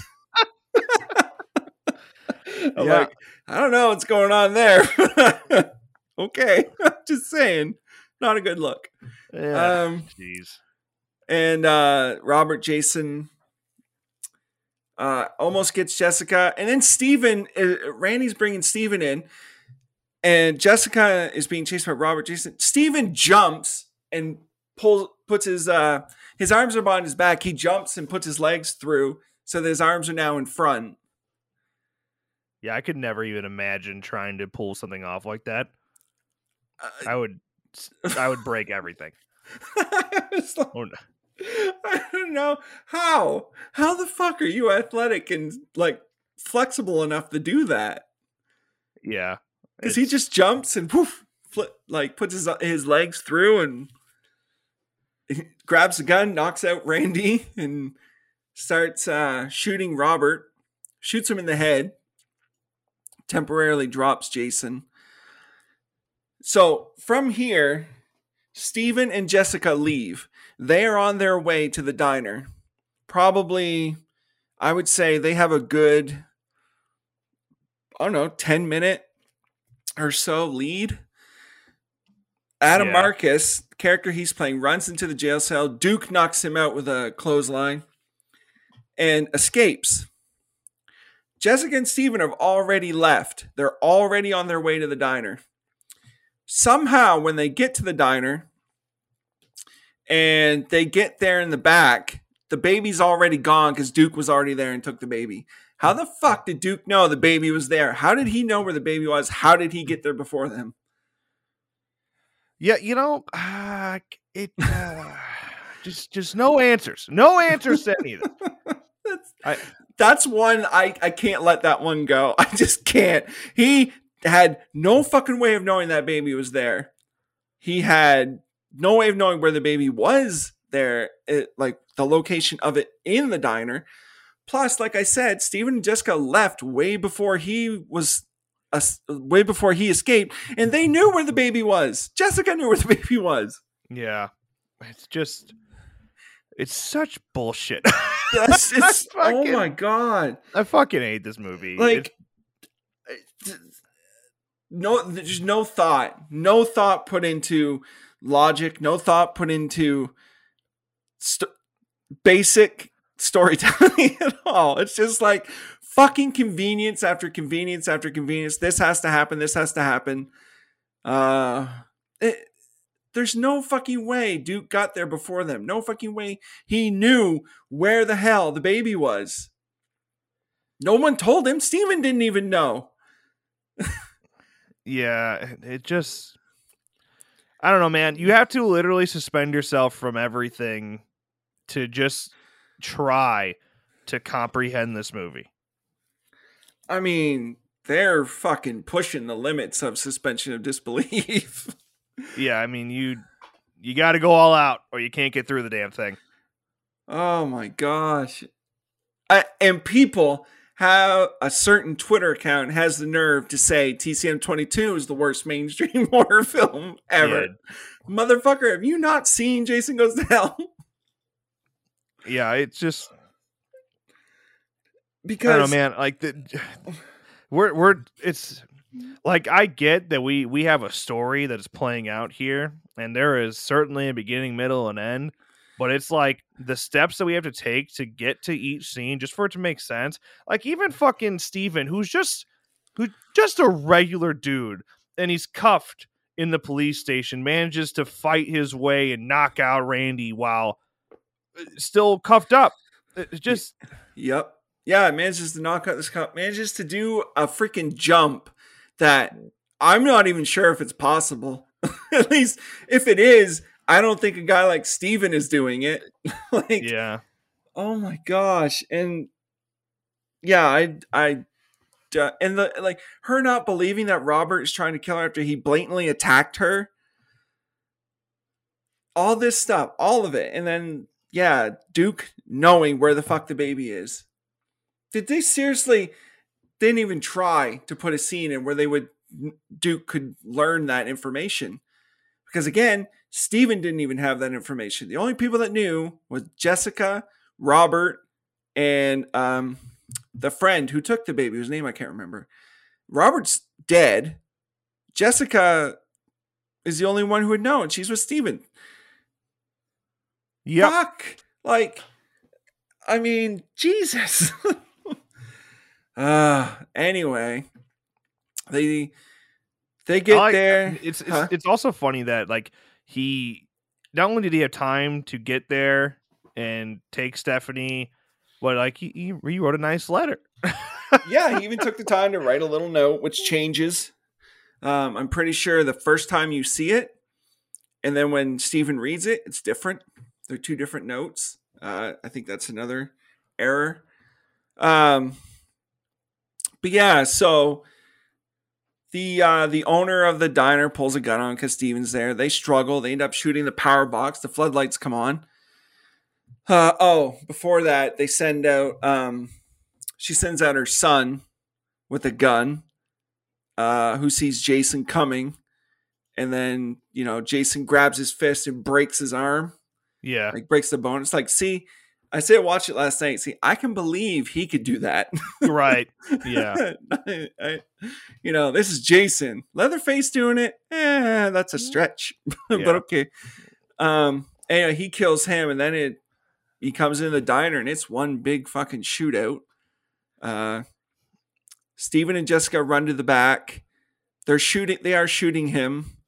Uh, the the other waitress has a shotgun. Yeah. Vicky. The owner of the bar has a yeah, she she has a shotgun. The other owner's got a handgun. It's like holy hell. yeah, they're they're stacked up in there, man. Um, yeah, and then there's a there's a customer gets out and tries to fight Jason. Jason throws him around. Uh, Vicky is her name Vicky? Yeah, uh, yeah. Vicky's the one that has the shotgun. Yeah, she kills an innocent guy in that scene because she shoots Jason and the guy behind Jason's like, oh, like he acts like he got shot and he falls to the ground. Uh. So it's like, oh, okay.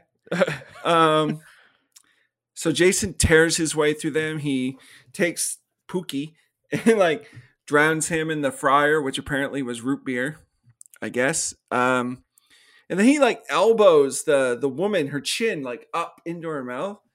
That one's just that's a gnarly looking shot. Like Yeah. kill. It's like ooh. Don't know if that would kill you, uh, but she drops dead from it. Um, and then he uh, he goes after Steven and Jessica. They're still shooting him. The girl with the shotgun, I mean, took the time to reload, shoots him in the leg, blows off half his face, drops the shotgun, picks up a spear, spears him, Yeah. And she, he draws her in, spears her, and then she crushes his head or her head. Brains fly out, and they're sitting there. Steven and Jessica are like looking at uh looking at Robert Jason. He just steps out, turns, looks at them, and faints. just crumbles to the ground. Yeah. He's like, well, that's enough of that. Uh, and then from there, Jessica, uh, because Steven's like, I'm gonna get some help. What the fuck are you gonna call? The cops are all dead. Yeah. Everyone you don't have a dead. police force.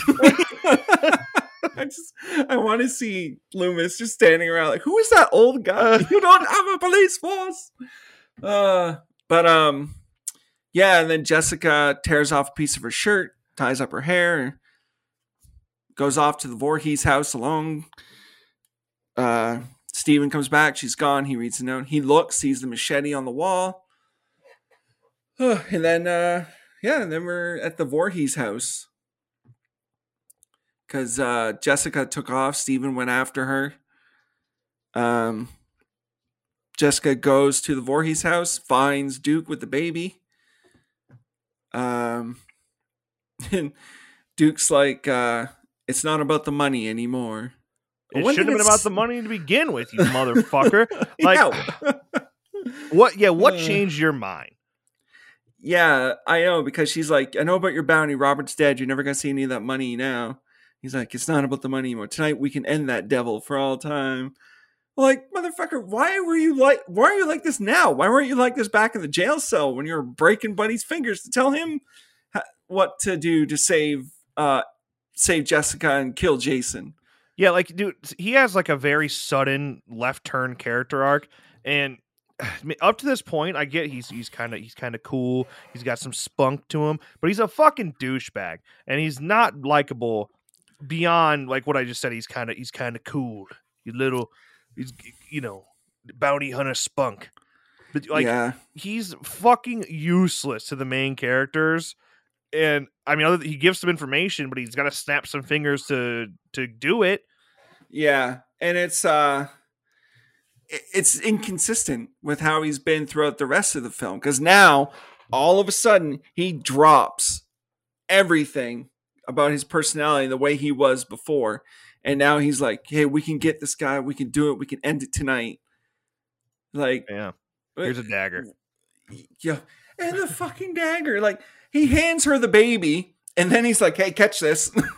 like, throws his Just, fucking just knife fucking smacks the baby in the forehead. oh shit! Now he has only one blood relative. fucking, but, and then this goes back to another thing that's not fucking explained. He throws her this dagger, and she grabs it, and it transforms into basically the Kandarian dagger. yeah, I mean, straight up, like it is. Why? Why, when she grabs it, does it do that? Where did it come from? How did you know that would happen? Fucking questions. Things that are not explained. There's no reason. It just cuz. oh my god. Because god. I said so. That is it. That is the whole move. That's the whole fucking script is because I said so. Yeah, basically. uh, Adam said so, because Dean Lorey said so, because Sean Cunningham said so. Like, that's Jason Goes to Hell. Things happen because I said so. Don't need reason. You don't need uh you don't need uh, uh, story. You don't need logic. How did Duke get to the baby without knowing where it was? How did he get there before them? Eh, because I said so. Why does this dagger transform into the Kandarian dagger when she holds it? Eh, because I said so. oh my god. Yeah, This is like fucking amateur level writing mistakes. Like what the it's- fuck, man? it- It'd be a great comic book. yeah, yeah. because it, it really is, man. It is that level of suspension disbelief. Like it has to be a fucking comic book, oh and if you can get to this point in a Friday the thir- Friday the Thirteenth movie where you are no longer able to believe the nonsense that's going on, you know you fucked up, and like that is Yep, why I hate this movie. Yeah, it, it's kind of like the level of in part eight with the uh, sewers of New York flooding toxic waste into the Atlantic Ocean every night. That is fucking stupid if you have even half a fucking brain. Jason goes to hell, takes that, looked at that, and said, Hold my beer. Right. And took all this stupid fucking shit this that happens and doesn't explain it. Doesn't explain it. Nothing. It just it just expects you as a Friday the 13th fan, viewer of this movie, to accept shit and not question it because they don't have any answers for it. They don't even know why it happens. They're just like, nah, man, just it just what? She's a Voorhees. That's why. That's So- yeah. Every time she goes to pick up a bread knife to butter a piece of fucking toast, it turns into the Kandarian dagger. Like, what the fuck? Uh, because he, he has that dagger throughout the whole movie. Yeah. Uh, Duke does, which is weird because I did they not search him when they put him in the jail cell, or I guess he got it out after he broke it. I don't know. Uh, but that happens. She it turns into the fucking dagger. Uh, and then we see basically like I think they talk a little bit more, but it's not really important. Uh, we see somebody uh, back to us, a cop walking through the diner, the wreckage and the you know destruction and death. Um, and then we see Robert Jason pop out. And so obviously Jason has possessed someone new. We don't know who that is. Uh, Steven gets to the Voorhees house. Or no, no, no, no, not Steven. Uh, the sheriff Yeah. gets to the Sheriff- Voorhees house. Yeah, and Randy. Again, I have to ask, how did the sheriff know where they were? How did uh, how did he know that they were at the Voorhees house? Ah, d- no. Because once again, the only people who knew was Jessica and Steven because they read the fucking note.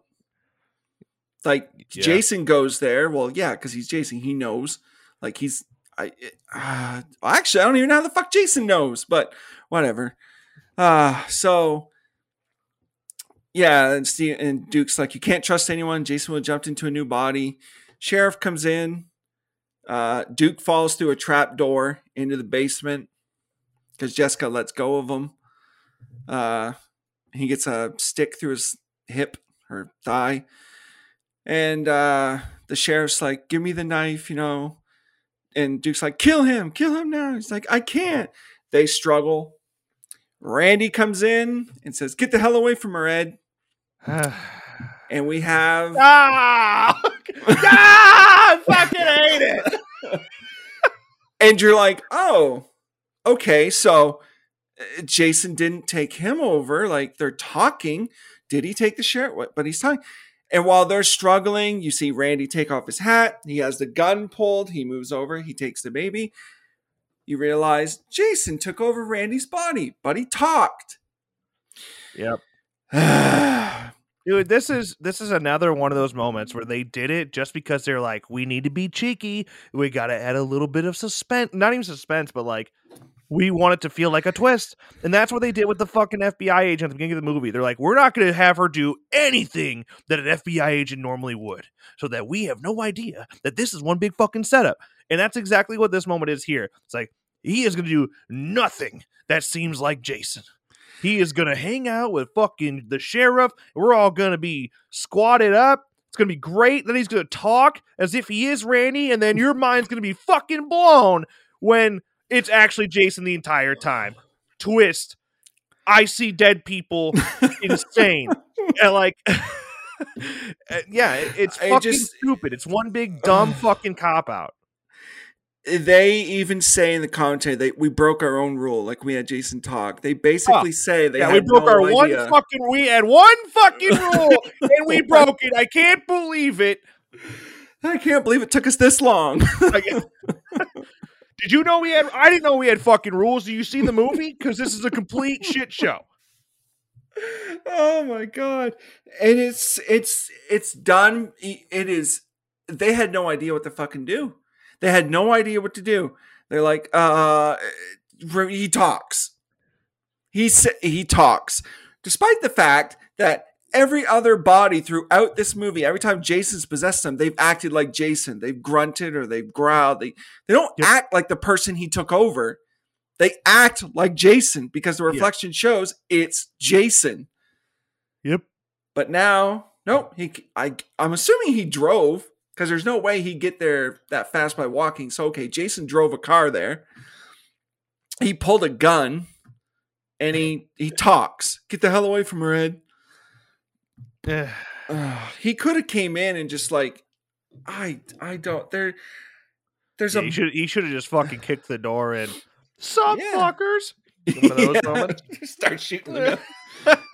but uh, it's another one of those things. It's not fucking explained. It's piss poor It's reasoning. like th- this to me, eh, like that is the purely disrespectful to the rest of the franchise moment. Like you Yeah, fucking yeah. took everything and threw it away. Like, dude, all right, you want all right, Jason's soul going to different bodies. Okay, all right, I'm buying in. Okay. yeah, I'll buy in. Yeah. Oh, Jason has a sister. Okay, well, fuck me. I don't know where she's been this whole time.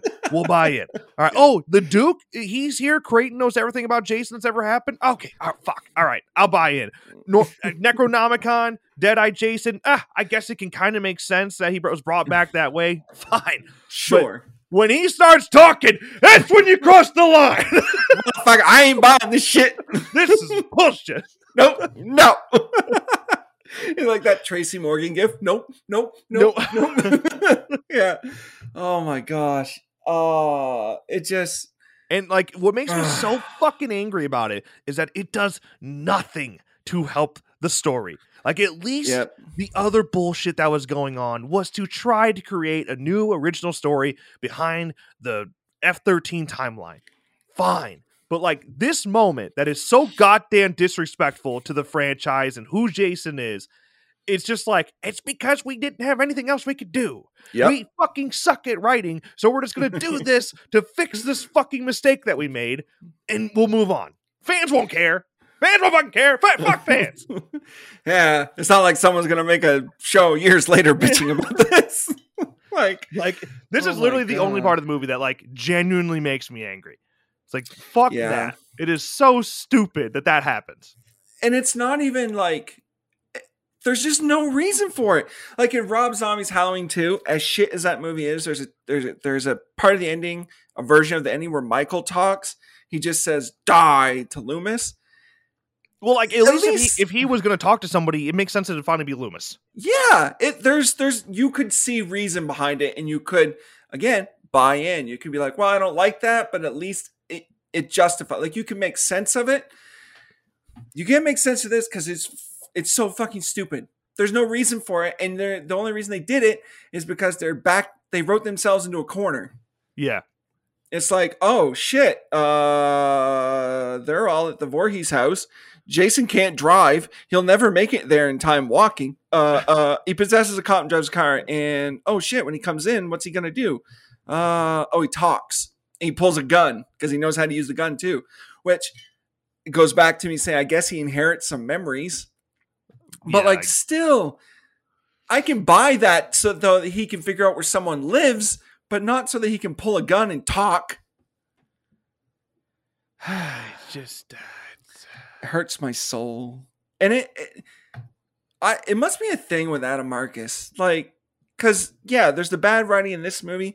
His TCM movie um I mean there's that giant fucking plot hole with the the time with the how old the girl is from 1978 and you cut to 2000 what the fuck and she's like 20. yeah. It- Oh, yeah. okay. Best looking 40 something year old I've ever seen. Um but yeah, um anyway, fuck. She he's taking the baby. Uh Jessica accidentally stabs the sheriff. I think he dies. And she's wrestling with Randy, Jason. He's trying to get the baby. Steven runs in and like cuts uh basically cuts off Randy Jason's head.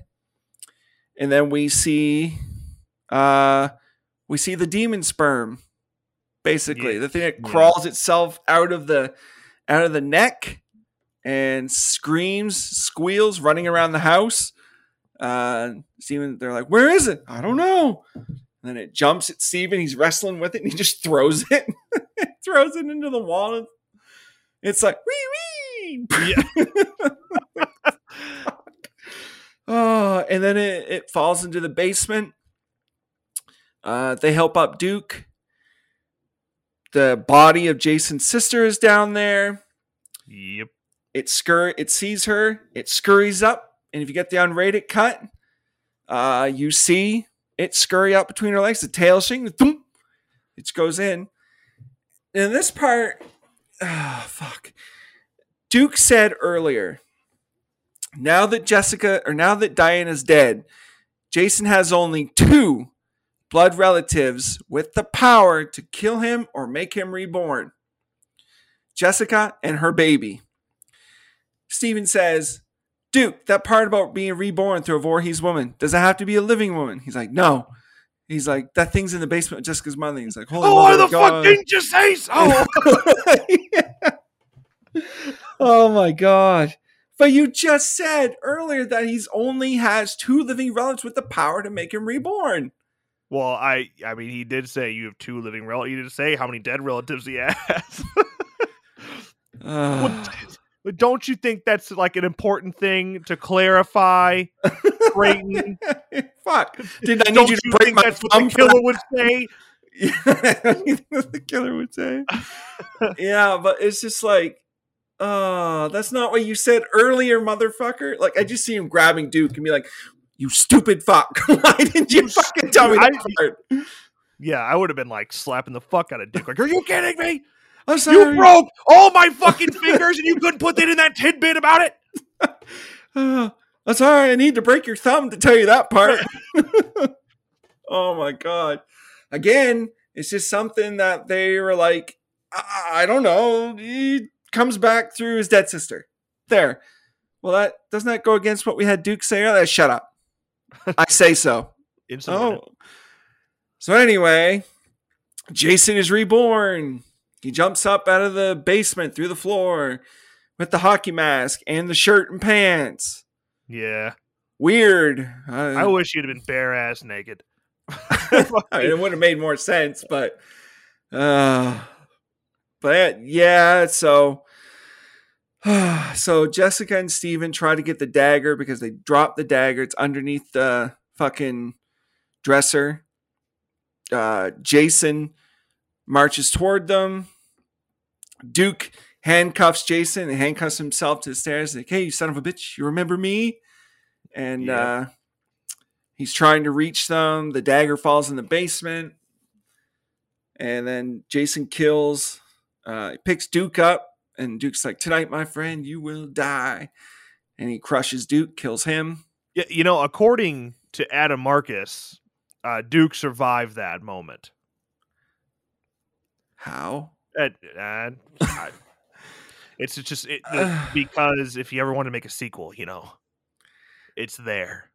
I guess. Like, but we hear him crack Duke's back and like crush him. And then he spu- pukes up blood. And when he falls, his eyes are open. Like, uh, sure, okay. It's not that hard to buy into that he would survive that, I guess. And then, uh, so Jessica tries to put the baby in the crib. Jason's going after, and Steven spears Jason out through the the wood, the the woods, the fucking uh, the glass window Yeah. whatever wall. And then Jason and Steven have a pretty long little fight. Yeah, it's it's actually kind of cool. It's actually kind of a cool scene of them just kind of going toe to toe with the jungle gym and Yeah. all this stuff. He uh, hits him with the rake. Jason grabs that, breaks it, beats him with the stick. Steven kicks him in the balls. Jason's like, and then uh Steven hits him with the shovel, and yeah, he throws him into the the uh the jungle gym, which is the jungle gym from the birds. Also, Tiny's crate or Fluffy's crate from Creepshow's in the basement. Yeah. Yep. Yep. It is. Um, so yeah, then they they had to fight. Jason just beats the piss out of Steven, basically. Yeah. Um, but Jessica gets the dagger, runs out, steps up on her very obvious box, Yep. uh, to stab and you know stabs Jason in the heart, and and then uh, some light flashes. Jason's not having a good time. All the like evil spirit or whatever goes into the sky. Jason's weak. Stephen, uh, Steven jumps out and just lays into Jason, punching him. Which I mean, he's weak, but dude, you're punching that hockey mask. You can do some yeah. damage to your fucking hand Oh doing no, that. it would 100 percent do nothing to Jason and would be fucking your fist up. Yeah. Yeah, breaking some knuckles, but his hand's not even bloody.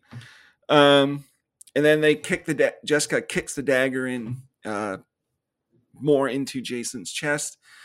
He falls, and I guess like the good spirits start to enter Jason. I don't know. I couldn't tell you. and then uh, the hands bust up out of the ground. They start dragging Jason to hell. Steven's almost dragged to hell, but Jessica saves him. Jason makes one last jump up out of the dirt, growling. He goes, and he's like trying to pull Steven in, but the hands pull him straight down, straight down to the ground. Uh, hockey mask still on. Um, and then it's over. We never see the baby again. Like we see Jessica and Steven walking, and I, I guess Steven's holding the baby, but we never see the baby again. Yeah. Um, So then we, you know, cut back to the ground. Jason's hockey mask is there, despite the fact he was pulled straight down. yeah. Uh, the dog, which I assume is Tango, same dog from earlier, you know, lifts the mask out of the dirt. We zoom in. Freddy's hand, played by Kane Hodder, grabs the mask, breaks one of the claws on the glove, doing it. Uh, Yeah. Pulls the mask down to the dirt. And that's the end of Jason Goes to Hell. What a piece of shit! Yeah. It's so, it, it is so bad. And honest to God, if they didn't have that ending, even more so, this film would be shit on. Oh, yeah. Like, Oh, it- God, yes. the one thing this movie does to help calm down fans is that it opened a door and led us to what is Freddy versus Jason. It's it was asked for for years and years, and I mean even fans at conventions way back yonder were always asking, "When are you going to do Freddy versus Jason? When is that going to happen?" Yeah. And yeah, I mean, They even It- tried to do it for part seven, like or the Right, director yeah, claims like to try to do it for part seven. yeah, like it. They always wanted to do it, and it Mm. was the first time it was like, "This shit's actually possible. We could do it." Yeah, that was your Nick Fury showing up at the end of Iron Man, mentioning the Avengers moment. Right. That's that's what that was. And man, as bad as this movie is, I would have loved to have been in a theater for people to experience that the first time and just see that reaction. It's probably pretty wild. Yeah. Um, people probably went nuts and they forgot about the rest of the movie. yeah. Yeah. Uh man. Jason Goes to Hell It's badly written. Things are not explained. You're told to just go with it. Uh you're left scratching your head. Things don't make sense. There's just conveniences for the sake of conveniences, for the plot, for the sake of plot. Like there's no outside of like some extremely well done practical effects and gore and like some kills. Uh and that moment with Freddy at the end, there's nothing redeemable about this movie. Nothing. Yeah, it fucking sucks. I mean, like I said at the beginning, there's a reason this movie is always at the bottom of everyone's ranking. yeah. Yeah, and like I said, not only is it just like bad, but it, it is like in my eyes truly just disrespectful to the rest of the franchise. There's so many things that are overlooked and it's like we don't fucking care about what those other movies said. This is our movie. And like I totally get doing something unique to the franchise to make it one of its own and switch things up. But when you literally just like shit on what we know, like this fucking franchise is still around in 1993 for a reason. Yep. Eh, show some fucking respect. That like that is that's the only thing that like it really just pisses me off because of that. And I don't know, man. Like I just think Like, At it's a lot more than Jason not being there that makes this movie bad. Yeah, no, it is. Like, at least try, man. Like, you you spelled Voorhees wrong. You have Jason speak. Uh, you turn him into this weird little demon thing. Like it. Nothing about this shows any love for Friday the Thirteenth. Right. And Which I mean, Adam Marcus probably truly didn't really even give a shit about the franchise. Like it wasn't until afterwards that he like really gained respect for it. Um, I mean, at the time he's just he's just a kid, man. At 23, you were just a fucking kid, and Yeah. he just gets kind of tossed into this because he's friends with Sean's son, and like this Which- wasn't this wasn't the project for him. Which even that shows a lack of care for this franchise. Like you wouldn't give a major horror franchise to some 23-year-old fresh out of film school kid. Yeah, if you it- if you if you cared about it, you wouldn't do that. yeah, I mean, but- it's just But they didn't know. care. I mean, it clear we all know Sean doesn't care about this franchise. he cares about the money that it makes. But yeah.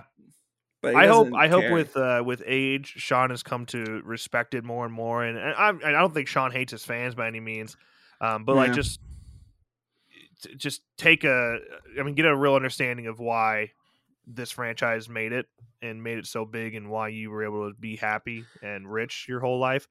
Um, Yep. It's like yeah, next time we get a movie or something, let's just do it right. Yeah. just do it right. Uh, yeah, back to formula, maybe. You know, back to back to what made the franchise uh popular and beloved and they Yeah, tried to do that, I guess, with Jason X, but I still think they missed the mark with that one. But wow, gee, well, that's not Jason's in it. But That's yeah. That- yeah, like, but but there- yeah, there's a way to take us to the the camp that is Crystal Lake. You know, there's a way to do that and make unique characters and create people that are likable and still have a badass Jason. Like eh, there is a it, it- there's very possible. yeah. The remake was almost there. We had a badass Jason. They We were just at the fucked up on camp. characters. The characters were not great. You know, Yeah, like So- just I don't know, man. Make intellectual characters that are likable and developed, and uh, you, it's really not that hard, you know. Like there's there are plenty of talented writers in Hollywood that can pull that off. yeah. It's. I mean, it's it's Friday the Thirteenth. You know, it's not. It's not the most complicated, hardest thing in the world to do to make this good. You know, like just I don't know, give it to Blumhouse, I guess. See what they can do. But Yeah, I did see that. Um, the why am I zoning out their name? Um, the Scream directors, um, Matt Bettinelli, Olpin, and oh, radio Uh, silence. yeah, Radio Silence. Yeah, they they want to do F thirteen, so I'd be all right with that. yeah, see what they could do. Yeah. Yeah, just bring it back, man. Let someone do something with it. Like we're living in this new age of slashers. Like Jason needs to be there and needs to be done right again cuz god damn, he hasn't been done right a lot. I know like I love the remake. I think the remake is really good, but it still didn't hit that, you know, spot. Yeah. I mean, if you think about it, if you if you want to go back to a sequel that was quote unquote successful, the last one there really was was all the way back in '86. You Yeah. know, like we're that far along in this. That's the last time it really hit. Yeah, and like the last thing that made money was uh like big ass money was Freddy versus Jason.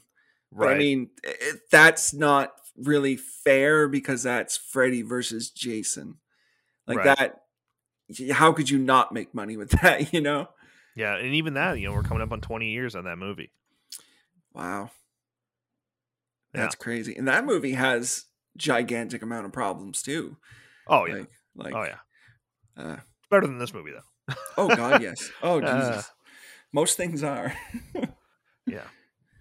But I don't know. Uh, I did want to say before uh, we were to wrap things up here, I, I read some trivia on Jace Goes to Hell, and turns out that in the novelization of the of the movie, that Jason's body actually washed out of the sewer from Manhattan and wound up back near Crystal Lake. So that is how these things come together. Okay. So I guess it is supposedly truly canon to part eight. It is a direct sequel, Well, there you go. which makes this whole fucking thing even more offensive. Yeah, it does. It also fucks with part four and six because he's fucking dead at the end of part four and in through the years uh leading up to six. Like before they dig him up, he's dead. Dig him up. Yeah, dig him up. but yeah, like he's fucking dead. So if you're saying Jason Goes to Hell is canon in the same universe as that film, doesn't make any sense, Captain. Yeah, it it Uh. breaks. it, they claim they broke their one rule, but they broke every fucking rule in the book. So They certainly did. And uh yeah, I can see I can definitely see why because it made a post on Twitter that uh I was watching this movie for homework and Andy's like, This is the only movie that makes me want to slam my dick in a door. Like it's the only movie he legitimately hates. And you know, I can see why. yeah, I it. Yeah, d- d- d- just I hate it. I mean, talking about it now, it's like made me dislike it more because I don't know. I always, like I said, I always guess respected it because they tried to do something different. They tried to create a mythology, but fuck, they they just it, th- their mythology has holes in it that are ridiculous and stupid. It's badly written. They break rules. They don't care. They have Jason talk. They Yeah. things just happen to happen. Like, yeah, no, this movie's terrible. it is. It's uh I mean, yeah, it's it's awful. I it it boggles my mind now again watching it that this wasn't called the worst mainstream horror film ever. well, it probably was by some people. It makes more sense than calling TCM 2022 that. That's for sure. Oh yeah, oh yeah, for sure. I might put Jason X above this one now. Jesus Christ. Oh, I definitely do. I mean, I, at least Jason X and the fucking kills are amazing in that movie. yeah, and at least it's Jason. like it. It's not trying to do more than it want. Like, it- it's mm. not. It's not putting like an. I don't want to say agenda, but I don't know, man. At least it's still fucking Jason. Like, Yeah. at least it's still the character you know and love. Doing Sure. his thing. he's put in a weird ass environment and the characters all suck and yeah it's a bad fucking movie but at the very least it respects the character and that's enough for me like fine That is true. that it does. Yeah. So, Jason goes All right, to so yeah. We got Yeah. we got that one down. yep Yeah. I uh, I don't know if we'll ever come across anything worse than worse than that, but we'll certainly try. oh there's worse there are there are plenty of movies out there that make me just as angry But- Troll Two. Uh, I've never seen Troll Two. the only thing I, I know is is that scene. They're eating her, and then they're gonna eat me. Oh my god! oh my god yeah and that's great that's a great movie yeah. yeah well, Well- i guess uh I guess we can wrap it up there jason goes to hell man He certainly did. Yeah, oh, yeah. did. Oh yeah, they Ah. fucking they sent him right down there along with the rest of the franchise. Apparently, Till uh till two thousand one or two when Jason X came out. Uh, I think two thousand. I think two thousand two. Yeah, so from ninety three to two thousand two before we got another one. So Maybe it was one. Mm, not two. Yeah. Not one New- two. it took a long ass time. Well, because like what didn't the trailer for Jason X play at at Halloween Resurrection, or is it the other way around? Uh, man, I don't know. It might have actually. I remember seeing the trailer because it had the drowning pool bodies theme, and then Jason X was done for a long time, and they shelved it, and then it came out later because it Yeah. leaked and everything, and yeah, I Yeah. have to get to that one someday too. Oh yeah, I'm sure we will. Sure we will. Uh, and speaking of which, hey, if you want to vote on the next episode, you can do so on Twitter at Rabbit in Red Pod. We'll have a, a poll out there, at least you know three or four movies to pick from. So it'll be Yep. your choice on what we shit on next. Because that's what we do here. That's what. um, and uh, yeah, like I said, go follow us on Twitter, and uh, that's pretty much it, man. You got? Do you have anything else that you're just desperate to say? Ah, fuck this movie. Oh yeah, oh yeah, right there with you, right there with you. Uh, well, yeah, that's that's gonna be it from us. And hey, as always, everyone's entitled to one good podcast. Don't you blame the movies. Movies don't create psychos. Movies make psychos more creative. Look at me, Damien. It's all for you. The blackest eyes. The devil's eyes. Look what you did to him! Death has come to your little town, Sheriff.